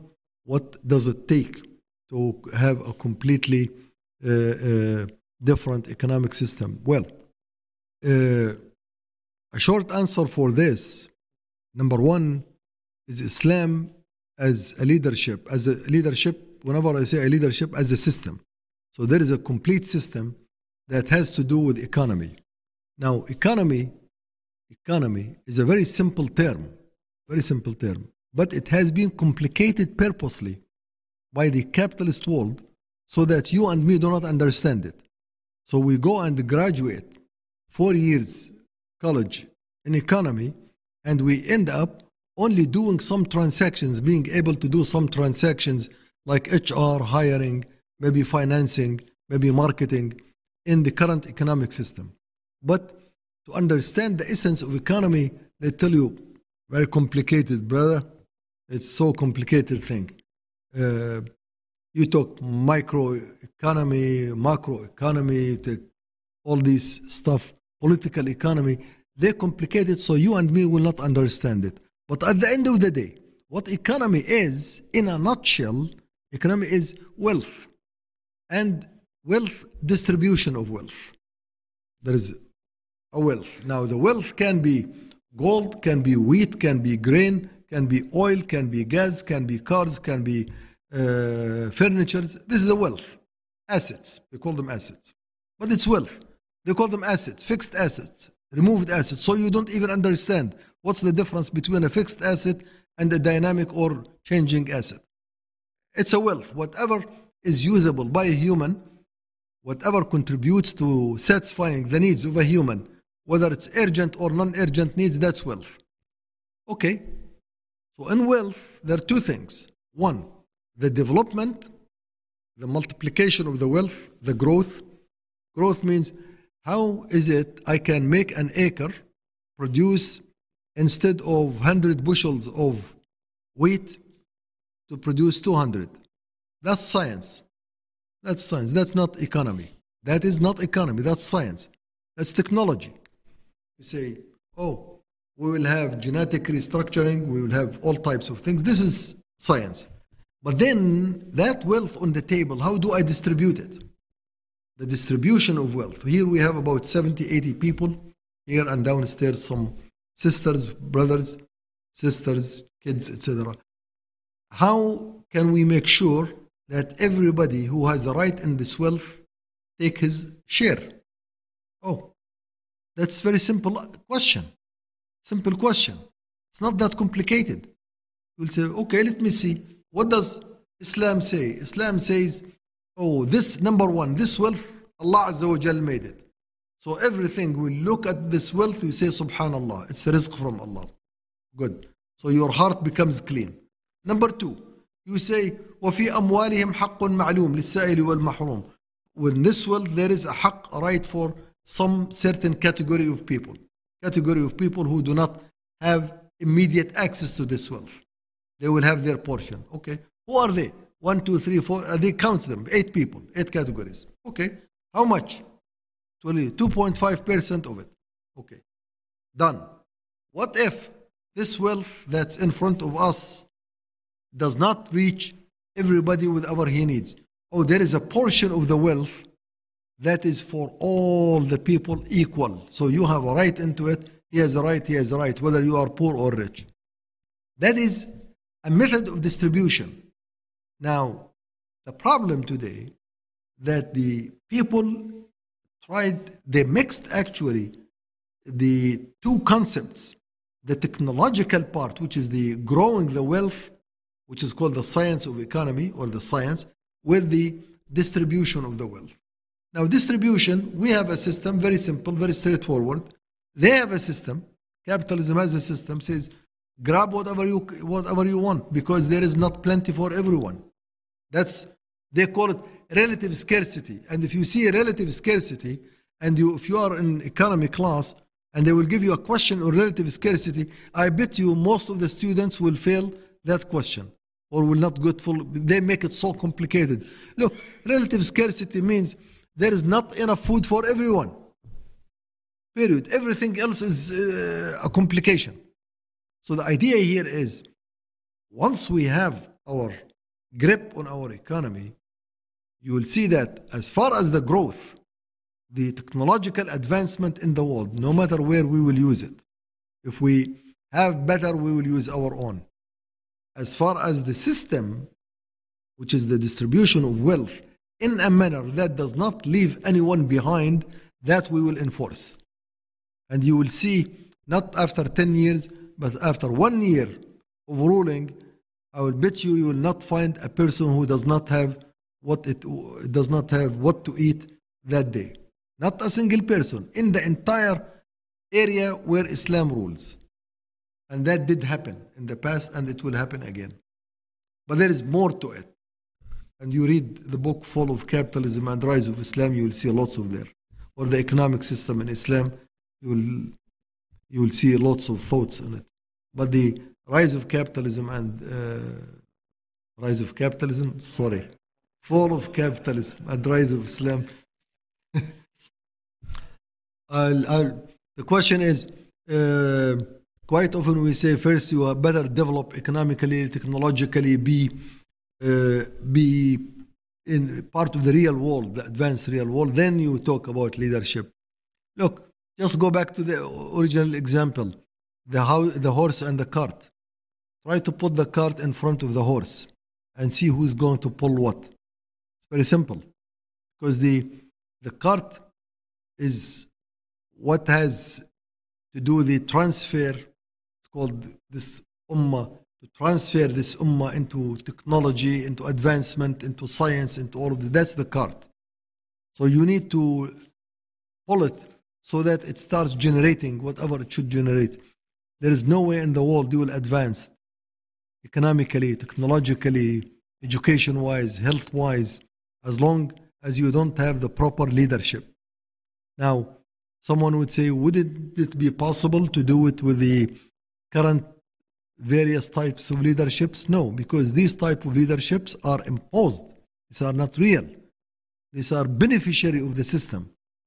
This is not a leadership that wants to raise the level and the status of the ummah. These are beneficiaries. Someone who's going to benefit. That's like, like Al Saud. Who is the richest part in Saudi Arabia? Al Saud, the emirs. Who are the richest in Qatar, in Bahrain, in Emirat, in, uh, in Kuwait? Who are the richest in countries which are so poor?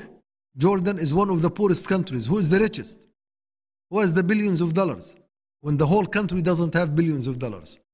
You find the king and his family. Who was the richest in, in Egypt? Egypt had, at the time of the uh, Arab Spring, when Mubarak was de- deposed, had more than 100 billion dollars of loan, debt for IMF and the World Bank. Mubarak family, his two sons, had more than 80 billion dollars in different banks in the world, personal. Tunis was and is still under debt, very large debts. The day of the deposition of Zain al-Abidin bin Ali, three airplanes, they flew from Tunis into, I think, Qatar or Dubai or Saudi Arabia with gold, gold, pure gold, the entire wealth of the country with uh, his wife Tarabulsi, Layla Tarabulsi, Zain al-Abidin bin Ali's uh, wife.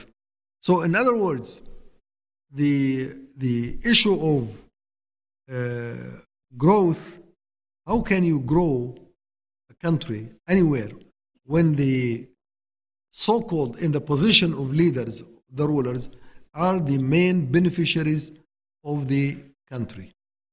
Doesn't work.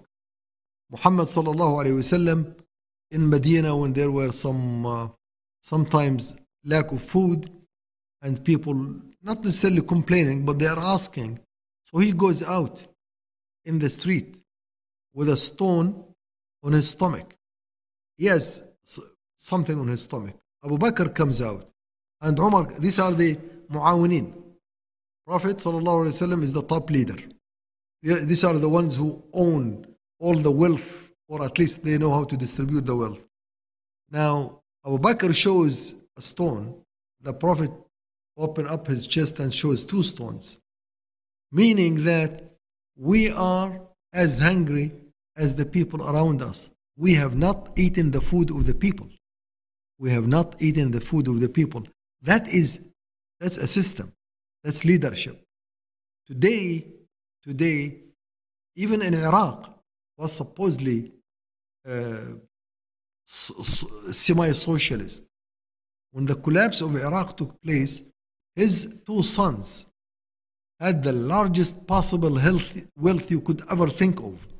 Most of it was uh, uh, smuggled to Amman, to Jordan, and they built thousands of houses and thousands of businesses until they were uh, uh somehow their wealth was stolen by the king and then they were thrown out.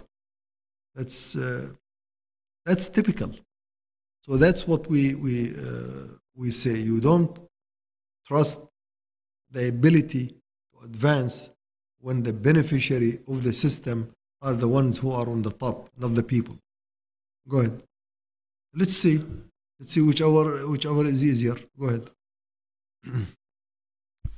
Hmm. Yeah. Okay. I will uh, st- uh, start with the second question, the easier one. Let's say today I was coming from Milwaukee, or I went to Milwaukee in the morning. It's about, I think, 70 miles, 80 miles. So 80 miles, I can compute it on my uh, GPS. Takes about one hour, 15 minutes. But if I don't take the ride, if I don't start, it will take forever. But if I do start, if I do start, I will reach. If I do start and I take the right vehicle and have the enough fuel, I will be there in less than two hours. But if I keep thinking about it and I never take an action to move, I will never be there. So the idea is in terms of time, if we if we don't do the right action, yes, 100 years from now, some brothers will be sitting in this place or maybe another place, maybe this becomes a big, big, big building, big palace at that time, we'll be talking about the same thing.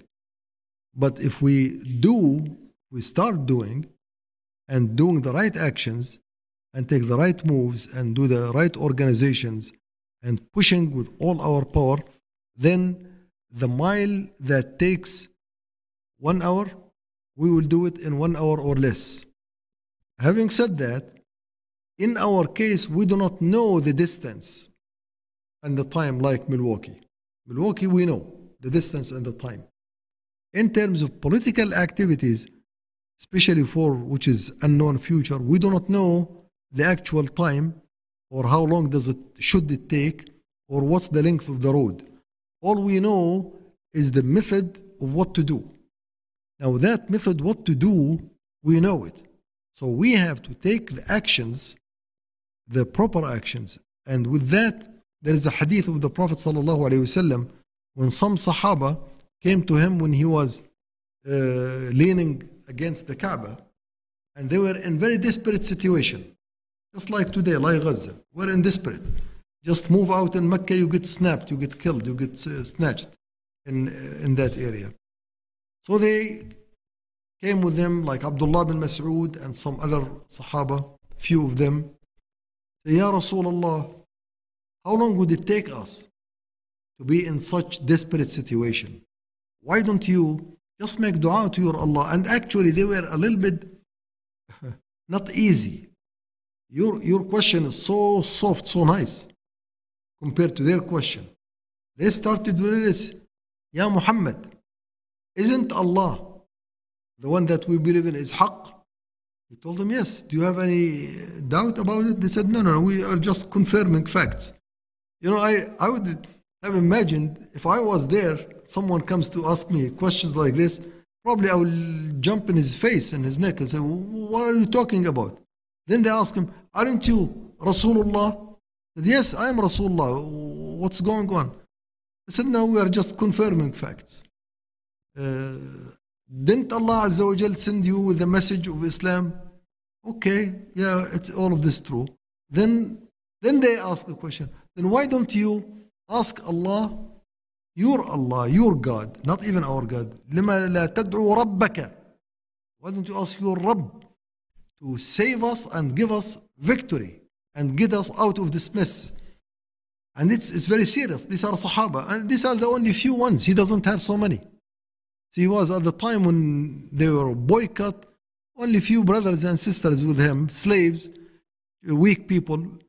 Uh, I'm not sure if Hamza was already a Sahabi or not, but anyway, the ones who are the most oppressed come and ask this question.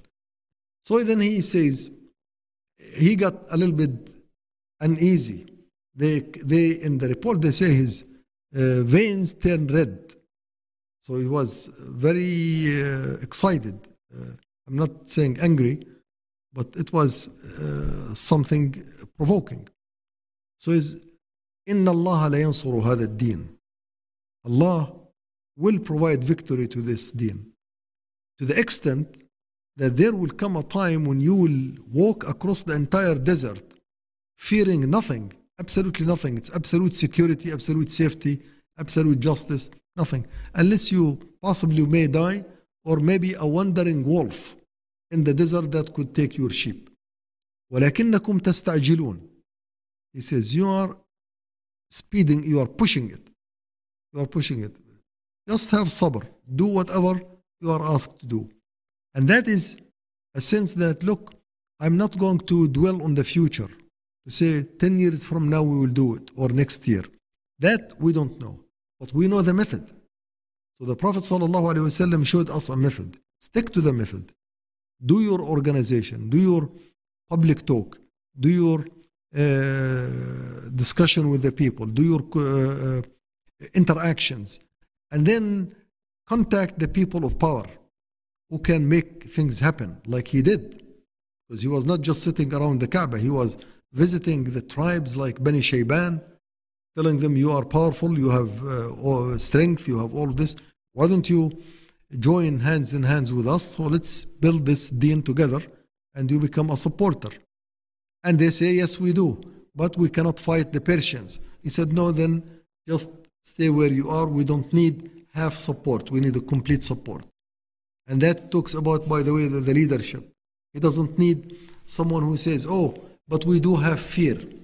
I don't want, who, don't want anyone who has fear. You have to have strength. Another tribe, he goes to them and uh, they tell him, Sounds very good. We will support you. But we need you a contract. Give us a contract that once you pass away, we will presume or the, the, the, uh, the leadership after you will become the rulers, will take your place. So give it a mandate for us. He said, No, I will not do that. I will not do that. Why?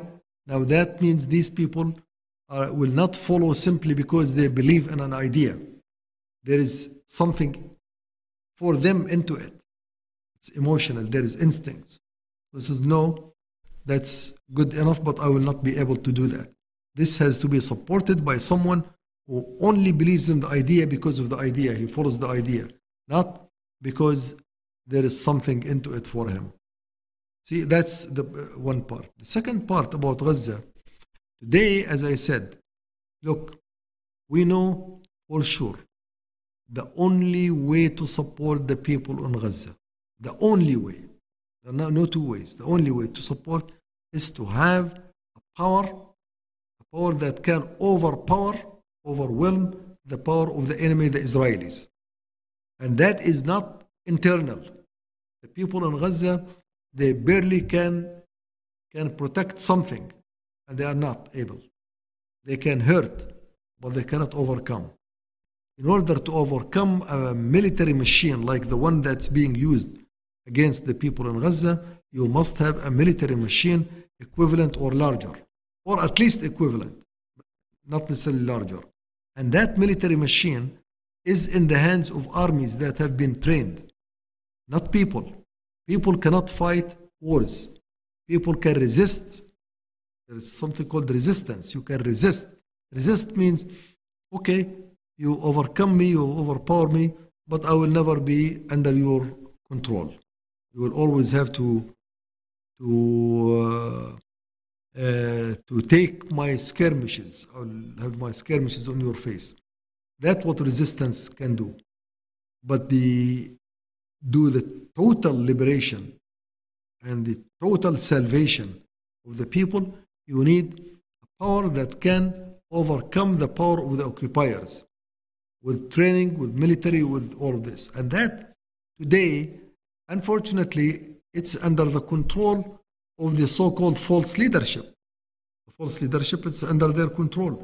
So, what we have, what the Muslims have to do, they have to put a great pressure on these armies, their leaders, to either revolt and get out, from, break away these handcuffs, or have someone who can change that leadership, which we are talking about, that rulership, and bring a real leadership that can move and use all of these powers and resources to support Gaza. But temporary, what they are calling us to do, do, do the dua collect funds, send money. Look, you can collect as much fund as you want. The one who controls the border, how these funds will go in, is still the same enemy. You have to overcome him. So again, you fall back in the same hole. In the previous ceasefire, they collected billions of dollars worth of food and, and drugs. Very, very little of, the, of it found its way, and nobody knows where did it go inside and who benefited from that. What did this, the Israelis do with that? Until today, there are no news. The only thing they say, we were able to get less than 1% of the total donations that came. So the idea here, the Muslims have to mount their pressure on the total masses to make them move and actually force a change.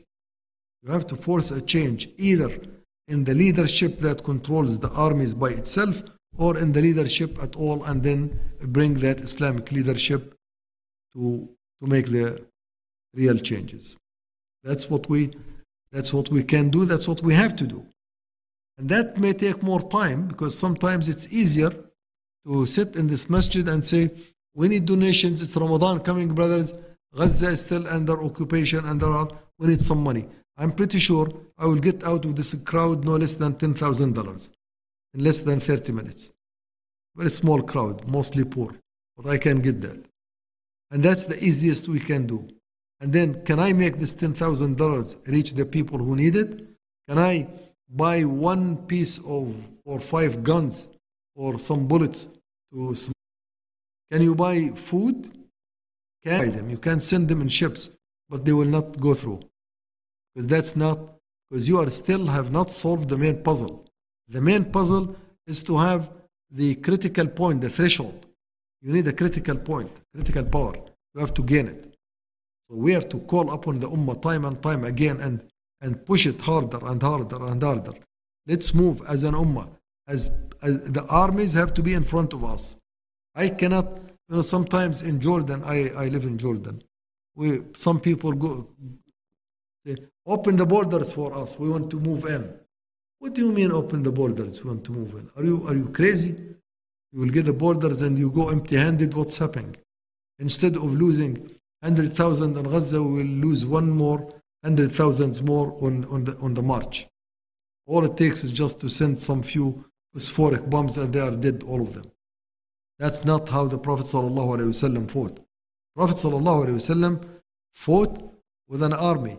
It's very small, it's very small, but it's an army under his control. And he made the decision shall we fight or we go back?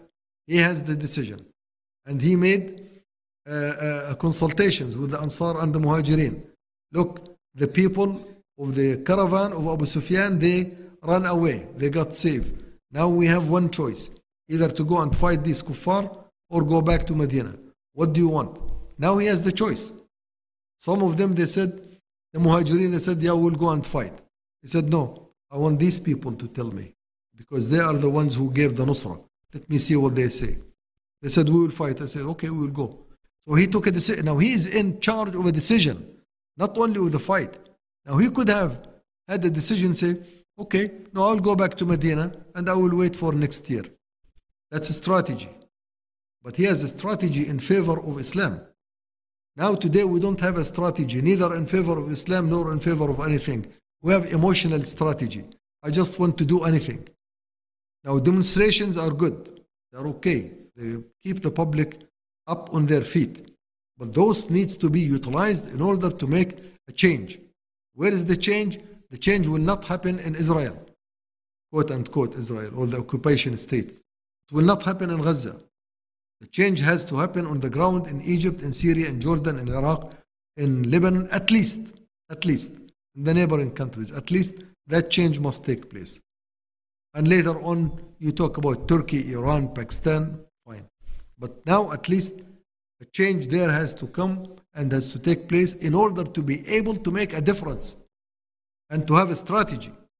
Then you will have a strategy. Do I fight today or I fight tomorrow? I may decide I will fight after 10 days. Nobody is going to pressure me on what is my plan. Just like if you listen the news, Netanyahu comes up on the He says, Rafah is our next. But when I am going to attack Rafah, I am the only one who knows. It's my decision. I will, I will. I can, I can. But when I will do that, it's up to me. I will decide. So once you are in that position, once in that position, you have your power in your hand, and then you will say, I will choose the time when I want to strike. That is where you want to be. No one should be able to impose on you a date when you attack, or a date when you retreat, or a time when you want to do an act. You have to have full control of the land, of the people, of the army. That is leadership. If we don't have that, we will continue to be on that 100 years march. Yes. Quick, I just answered that.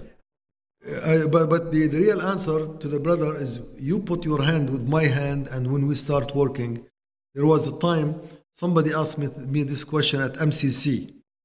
He said, Why we have not established Khilafah yet? I told them we were still in lack of one person to do that, and that was you. Once you join, we will do it. As long as you stay on the side and asking the question, we will not do it. Join, and we that is the time when we will make it. Hmm. Okay, that's fine. I, I will answer it in different ways. It's a good part that he said the main thing is to establish justice. Okay, which is good. Allah Azza wa Jal about justice in the Quran, He explicitly said, وَلَقَدْ أَرْسَلْنَا رُسُلَنَا We have sent messenger بالبينات with clear signs وأنزلنا معهم الكتاب and we revealed book وأنزلنا معهم الكتاب والميزان and a scale to weigh things ليقوم الناس بالقسط so people can live in justice so justice justice is not personal it's not a just person you may have a just person justice has two components the rule which you use to rule among the people that requires a message a system a book a scale and a person who is just. A person who believes in these who believes and he implements these completely. That's a just person. A just person the one who doesn't have bias. His only bias bias is to the system. And the just law is the law that comes from uh, from a place which has no bias whatsoever. And it's allah. Allah is the only one who doesn't have bias so what the brother is saying or the sister the only thing them mainly is to establish justice correct i agree i accept but how could you establish justice without the systems the book and the scale that allah revealed allah in the quran in surah al-hadid he explicitly said this is how justice will be given for all people not only for muslims ليقوم الناس بالقسط so people can live in justice these are three things you need now if najashi anyone call it xyz xyz can implement these systems which allah revealed i love it and put it on top of my head. But that is a khalifa. That's the definition of a khalifa which he says people say we don't need khalifa. This guys replace the word khalifa replace it with a guy make him xyz who is able to implement the book the revelation and the scale revealed by allah azza wa jal in a just manner خلاص that's it i accept don't call him khalifa call him amir call him قائد call him call him Ali, call him Abu Bakr, call him Abdullah, call him Shirazi, call him Abu Bakr, call him Fadl, whoever, call him Zain, it's okay. That's irrelevant. The word Khalifa, it's a title. Now, if they don't like the title, that's, I mean, that makes me sick. If you don't like the title that the Prophet ﷺ gave, I mean, what the heck are you talking about? Sometimes I say, okay, forget that wording. I assume ignorance at the beginning. But if once I no longer assume ignorance, I say, look, come back, come back. That one who establishes justice, which Allah Azza wa Jal revealed in the Quran, in the Sunnah, in all the wisdom that Allah Azza wa Jal gave the Prophet and He transferred it to us. If you don't want to call that Khalifa or Imam, what are you going to call him? King? President? What do you want to call him? It's a name given, I mean, I love my name, Muhammad, because it's the name of the Prophet. simply because it's the name of the Prophet. I love the name Abdullah because it's the slave of Allah Azza wa Jal. I love that. Anything that's, that has come from this system, I should emotionally love it. The word Khalifa became bad word because the British made it bad. The British colonialism in India and in Egypt and in the Muslim world made that the worst word you can even think. In all the curricula in the Muslim world, you talk about all types of governance. They don't mention the word Khilafah at all, at all, zero. And whenever they bring it in history, they bring it as a Khalifa Harun al-Rashid who used to have two years, one year for his God and one year for his love. Two nights. One night he talks about science, and one night he has ladies and girls dancing in front of him. What is going on in this world? They, dist- they, they, they distorted the best name. The best name came after prophethood. The Prophet صلى الله عليه وسلم he says كانت بنو إسرائيل تسوسهم الأنبياء بنو إسرائيل used to be ruled by prophets كلما هلك نبي خلفه نبي whenever a prophet dies he will be succeeded, succeeded by a prophet ولكنه لا نبي بعدي after I die there is no نبي ولكن ستكون خلفاء فتكثر there will be khalifas he called it khalifa man you don't like the, the, the, the name the prophet gave what's going on Allah عز وجل he told Adam يا إني جاعل في الأرض خليفة إني جاعل I am making the best word came to a man after prophethood from the time of creation is the Khalifa. إني جاعل في الأرض خليفة. You don't like this word? يا داود إني ج... يا داود إنا جعلناك خليفة. Dawood, we made you a Khalifa. What's going on? I mean, the Muslims, there is so much has been engraved, has become genetic structure among the Muslims out of the British colonialism. In the Arab world, they hate everything about Turkey. But in Turkey, there was the Ottoman state. Not everyone in Turkey is Ataturk. In Turkey, they hate everything about Arab. Not everyone in the Arab world is Sharif Hussein who revolted against the Ottoman state. This was a creation of Britain. Get out of this British type of uh, stupidness and, and uh, calamities in the Muslim world. The Muslims, it's about time to get rid of all of these dresses that we have on top of us. You have one shirt after shirt after shirt. You take off one, you find another one colonialist. You take a third one until you have to get your skin off. Skin your damn skin and get out of this British colonialism. They don't like the word Khalifa. Call it whatever you want. Find me a better name than Khalifa. Khalifa, find me a better word than Imam. The word Imam. When you pray here, the best one, the best man in front of the entire masjid is the one who is in the front. You call him an Imam. But once it comes to the state, you don't like to call that Imam. Call him a king, a prince, MBS, MB whatever. They like that. They are for it. But to call him, no, no, no, no. What, what's? Imam, Imam, Sheikh uh, with a big turban ruling us? No, forget that. Astaghfirullah al-Azim. Astaghfirullah al-Azim. Yes, brother Zian, I'm sorry. One, what time is it? Uh, Do we still have time? Okay, fine. I'm I'm here. That's okay. Yeah, okay, fine. I, I'll be. Don't don't tell me be fast. I can never be fast. You have to cut me off. Just cut the mic. Yes. No, this is no. I will tell this hadith. This hadith is not is taken out of context. It's a hadith. It's a hadith which enforces. The Prophet sallallahu alaihi wasallam he says you have to be with the jama'ah. Jama'ah means the jama'atul Muslimin with their imam. Jama'ah means the ummah, just like the the state of Islam, the khilafah of Islam. So the person was asking, what if I will? And the hadith is long. There is a long, uh, uh, which is hadith. Uh, I think it's Hudayfa was, huh? Hudayfa was saying people used to ask about the good times of Islam, the leisure time. I was asking about the things when they go bananas, they go south. So part of this hadith, when it says, what if the ummah at that time they don't have a jama'ah and imam? What should I do?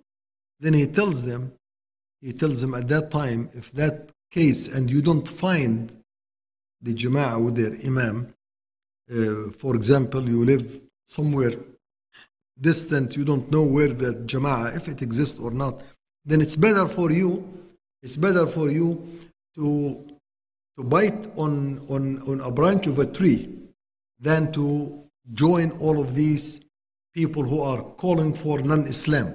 He says there will be so many groups, everyone is calling for something for socialism, for communism, for capitalism, for democracy, for this ism, for that ism. What do I do? He said just you have to stick to stay away from all of them, no matter how long.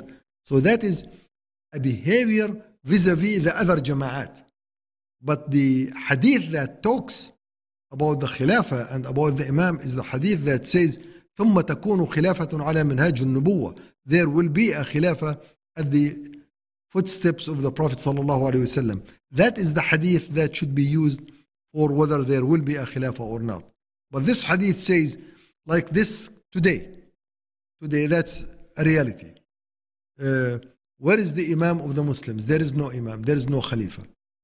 There is no Jama'ah, which is called this the Islamic place where Islam is being implemented. It's not Pakistan, not Bangladesh, not Indonesia, not Malaysia, not Singapore, not, not Sri Lanka, not, not, not any of these. Okay, not Jordan, not Syria, not Egypt, not Saudi, Arabia, not Turkey, not Iran. Oh, what do I do?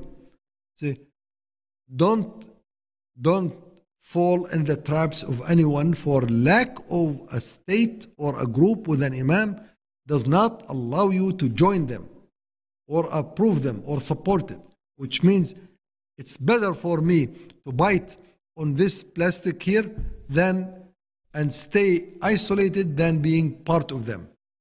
Better than be. Now, what is better than that? Better than that is to change them and to bring Islam instead and to bring the Imam.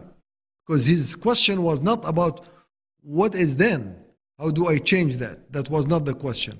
And the Prophet ﷺ answers the question as asked. He says, You are not allowed to join any of these groups, no matter how, how, how, how many they are. And that is the right thing, which means I will not consider myself part of the country I hold its citizenship. I do not adhere to their laws.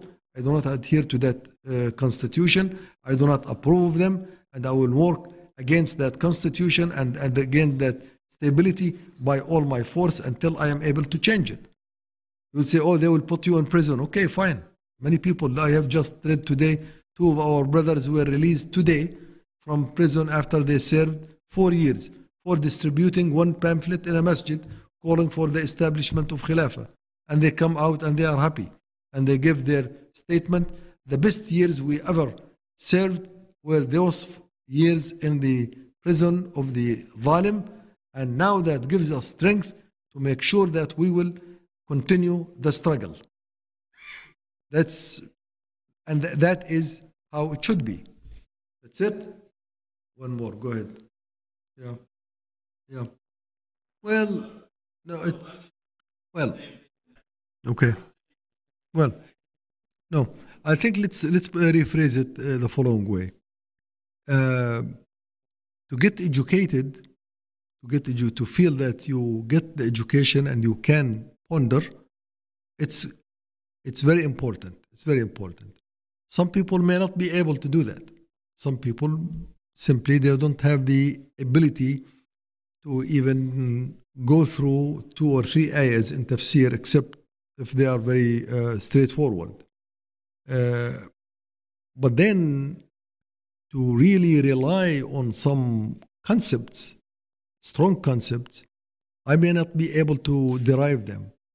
But if I find someone who is devoted to this issue and he is not part of the establishment, see, uh, there are very critical issues, especially these days, even at the time of the long Islamic history, where one of the scholars they used he used to say Al-Hasan al-Basri إذا رأيتم العالم على أبواب الأمراء إذا رأيتم العلماء على أبواب الأمراء فاتهموهم If you see the ulama, the scholars at the doors of the governors, even the governors then they were much better than MBS today.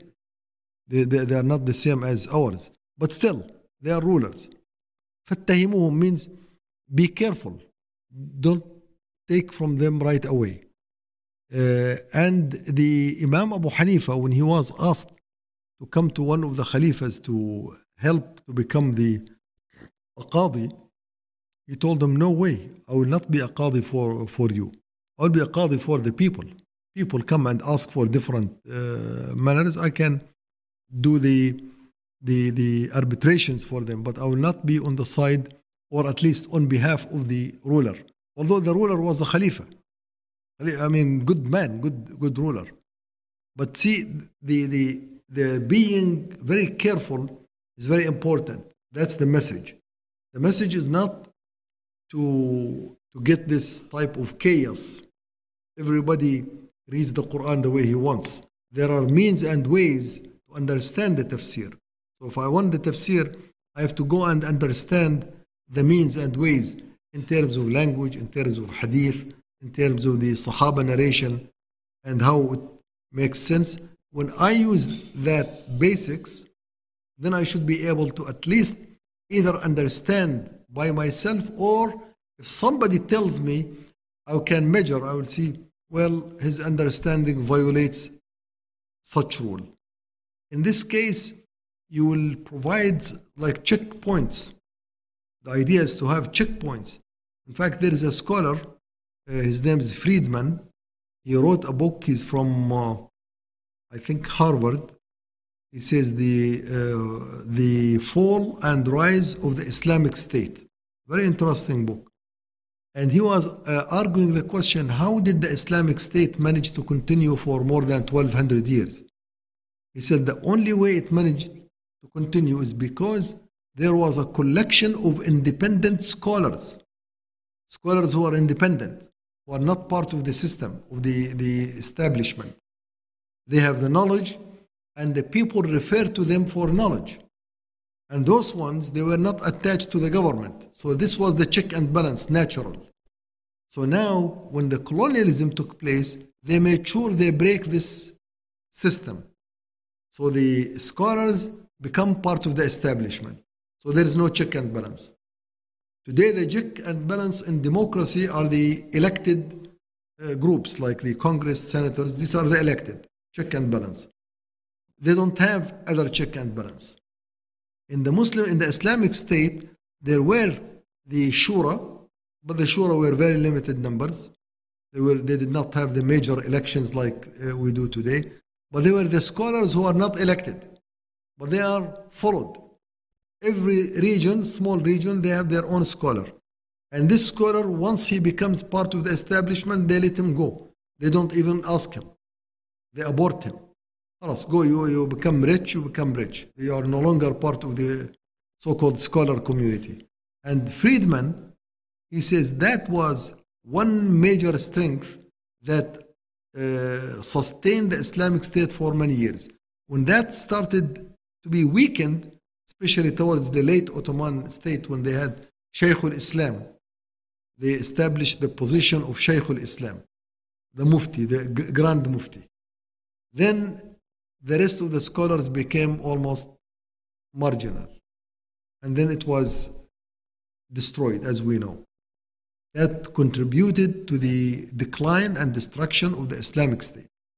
So, what I'm saying here is we need to encourage the people to learn we encourage to create scholars. Now we know scholars in Islam means you have the knowledge and the belief in the knowledge, and you have the one to one attachment. If I am a scholar, I have to know, you have to know who's my sheikh, who taught me. The other day I was reading an article on one of the recent scholars, and someone went and argued with him. He told me, Tell me, whom did you take hadith from? He said, I just read it in the books from the college. He said, That doesn't count. I need to know who's your sheikh specifically.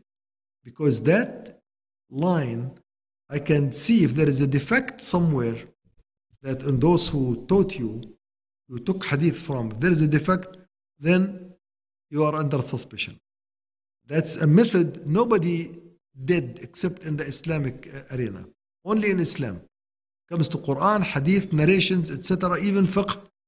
If you become, you can learn fiqh as much as you want, but to become a faqih, so people can relate to you, you have to tell me whom did you take fiqh, fiqh from? Give me the, the line of narrations. Aside from school, you could have gone to school of Sharia here and there, I don't care. These are just teachers who give you classes. Some of them don't even know what they are teaching. Like I do. I teach computer courses. Sometimes I don't even know what I'm teaching. But the students have to take it because I have a title. And when I do that, I tell them, I tell them, look, this is not my area. They told me to teach this class. I will teach it because it's part of my load. Probably you would, by the end of the class, you would know more than I do. Please go and take tutorial and get certifications on this. Don't rely on my knowledge. I'm, be, I'm being sincere with them. In Islam, that's how it should be. You took it in a college, uh, somebody taught you, but if you be, to become a, a muhaddith, someone who really authentic or authorized in hadith, you have to have your scholar. You know who, how do you get it from. Otherwise, you will just have enough knowledge to accept from me or not to accept. So that to me is enough. See, it's enough for me to know that if you are a person who can tell me this hadith is sahih and what was in Bukhari wrong, I need to know your authenticity. Tell me your authenticity. Who is your muhaddith? Where did you take it from? Who is his muhaddith? And what's the chain of scholars so that I can take it from you or not? That's enough for me. I am not muhaddith myself. I cannot distinguish whether this hadith sahih or not. I cannot distinguish whether Imam Bukhari actually did meet this person or did not meet him. I cannot do that. I can if I want to. I have to become a muhaddith. I have to go through the, the whole chain. But if you stand and tell me that, I have to get your chain. And that's why I say, in the Muslim world at large, those who stand up for fiqh and hadith, these are scholars for the dollars. Most of them. Not all, most of them, they are scholars for the dollars. How do I find them? Yeah, no, it's fine. How do we ju- just this? It's not easy to find them these days because there are very few. Or it's easy to find them because there are few. There could be one or two. Oh, uh, if he is a gra- if he is a graduate from uh, any of the Muslim countries and that's his knowledge, that's what he relies on. Uh, that's uh, I mean minus number one. The second minus if he has a post, an official post in any of these uh, governments, that's minus number two. These are two minuses, which makes me at least cautious of of his opinion. Third, I can check his status, ask some questions related to the status quo. And if I find that he chickens away, I say, well, that's minus number 10, not minus number 3. That's easy. And that's not, not difficult. We can, we can help in that. When you have someone tell me, talk to me, I will tell you. Abu Bakr, end up with, with uh, your question and you answer your own question and you make a dua. I'm not going to answer you. So you because you, yeah. Uh, all right, brothers and sisters. Uh, inshallah, at this point, we are going to end the program. Jazakumullah khairan for attending. Uh, there was, uh, alhamdulillah, a lot of interactions. There's a lot of questions online, and uh, I'm sure also from you. Uh, we will try to answer those. There are some books also that we will post that uh, Sheikh Abu Talha mentioned. And inshallah, we'll see you guys next time, next Friday. Jazakumullah khairan. Assalamu alaikum wa rahmatullahi ta'ala wa barakatuh.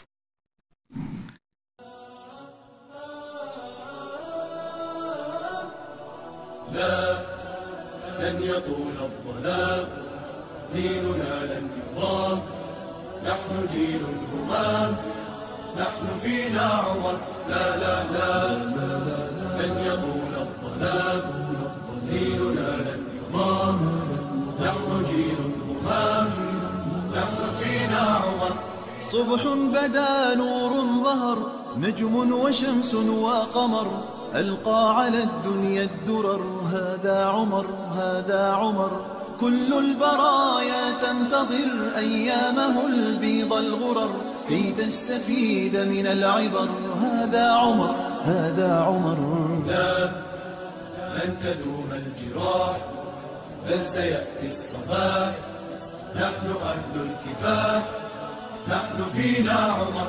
لا لا لن تدوم الجراح بل سيأتي الصباح نحن أهل الكفاح نحن فينا عمر Thank you for listening to this podcast. Podcasts on current events, Islamic guidance, Quran tafsir, and Sirah are available at islampodcasts.com as well as on iTunes. Rate, review, and comment and let us know how we can grow in our knowledge to better serve our community. Please subscribe. Share and tell a friend about islampodcasts.com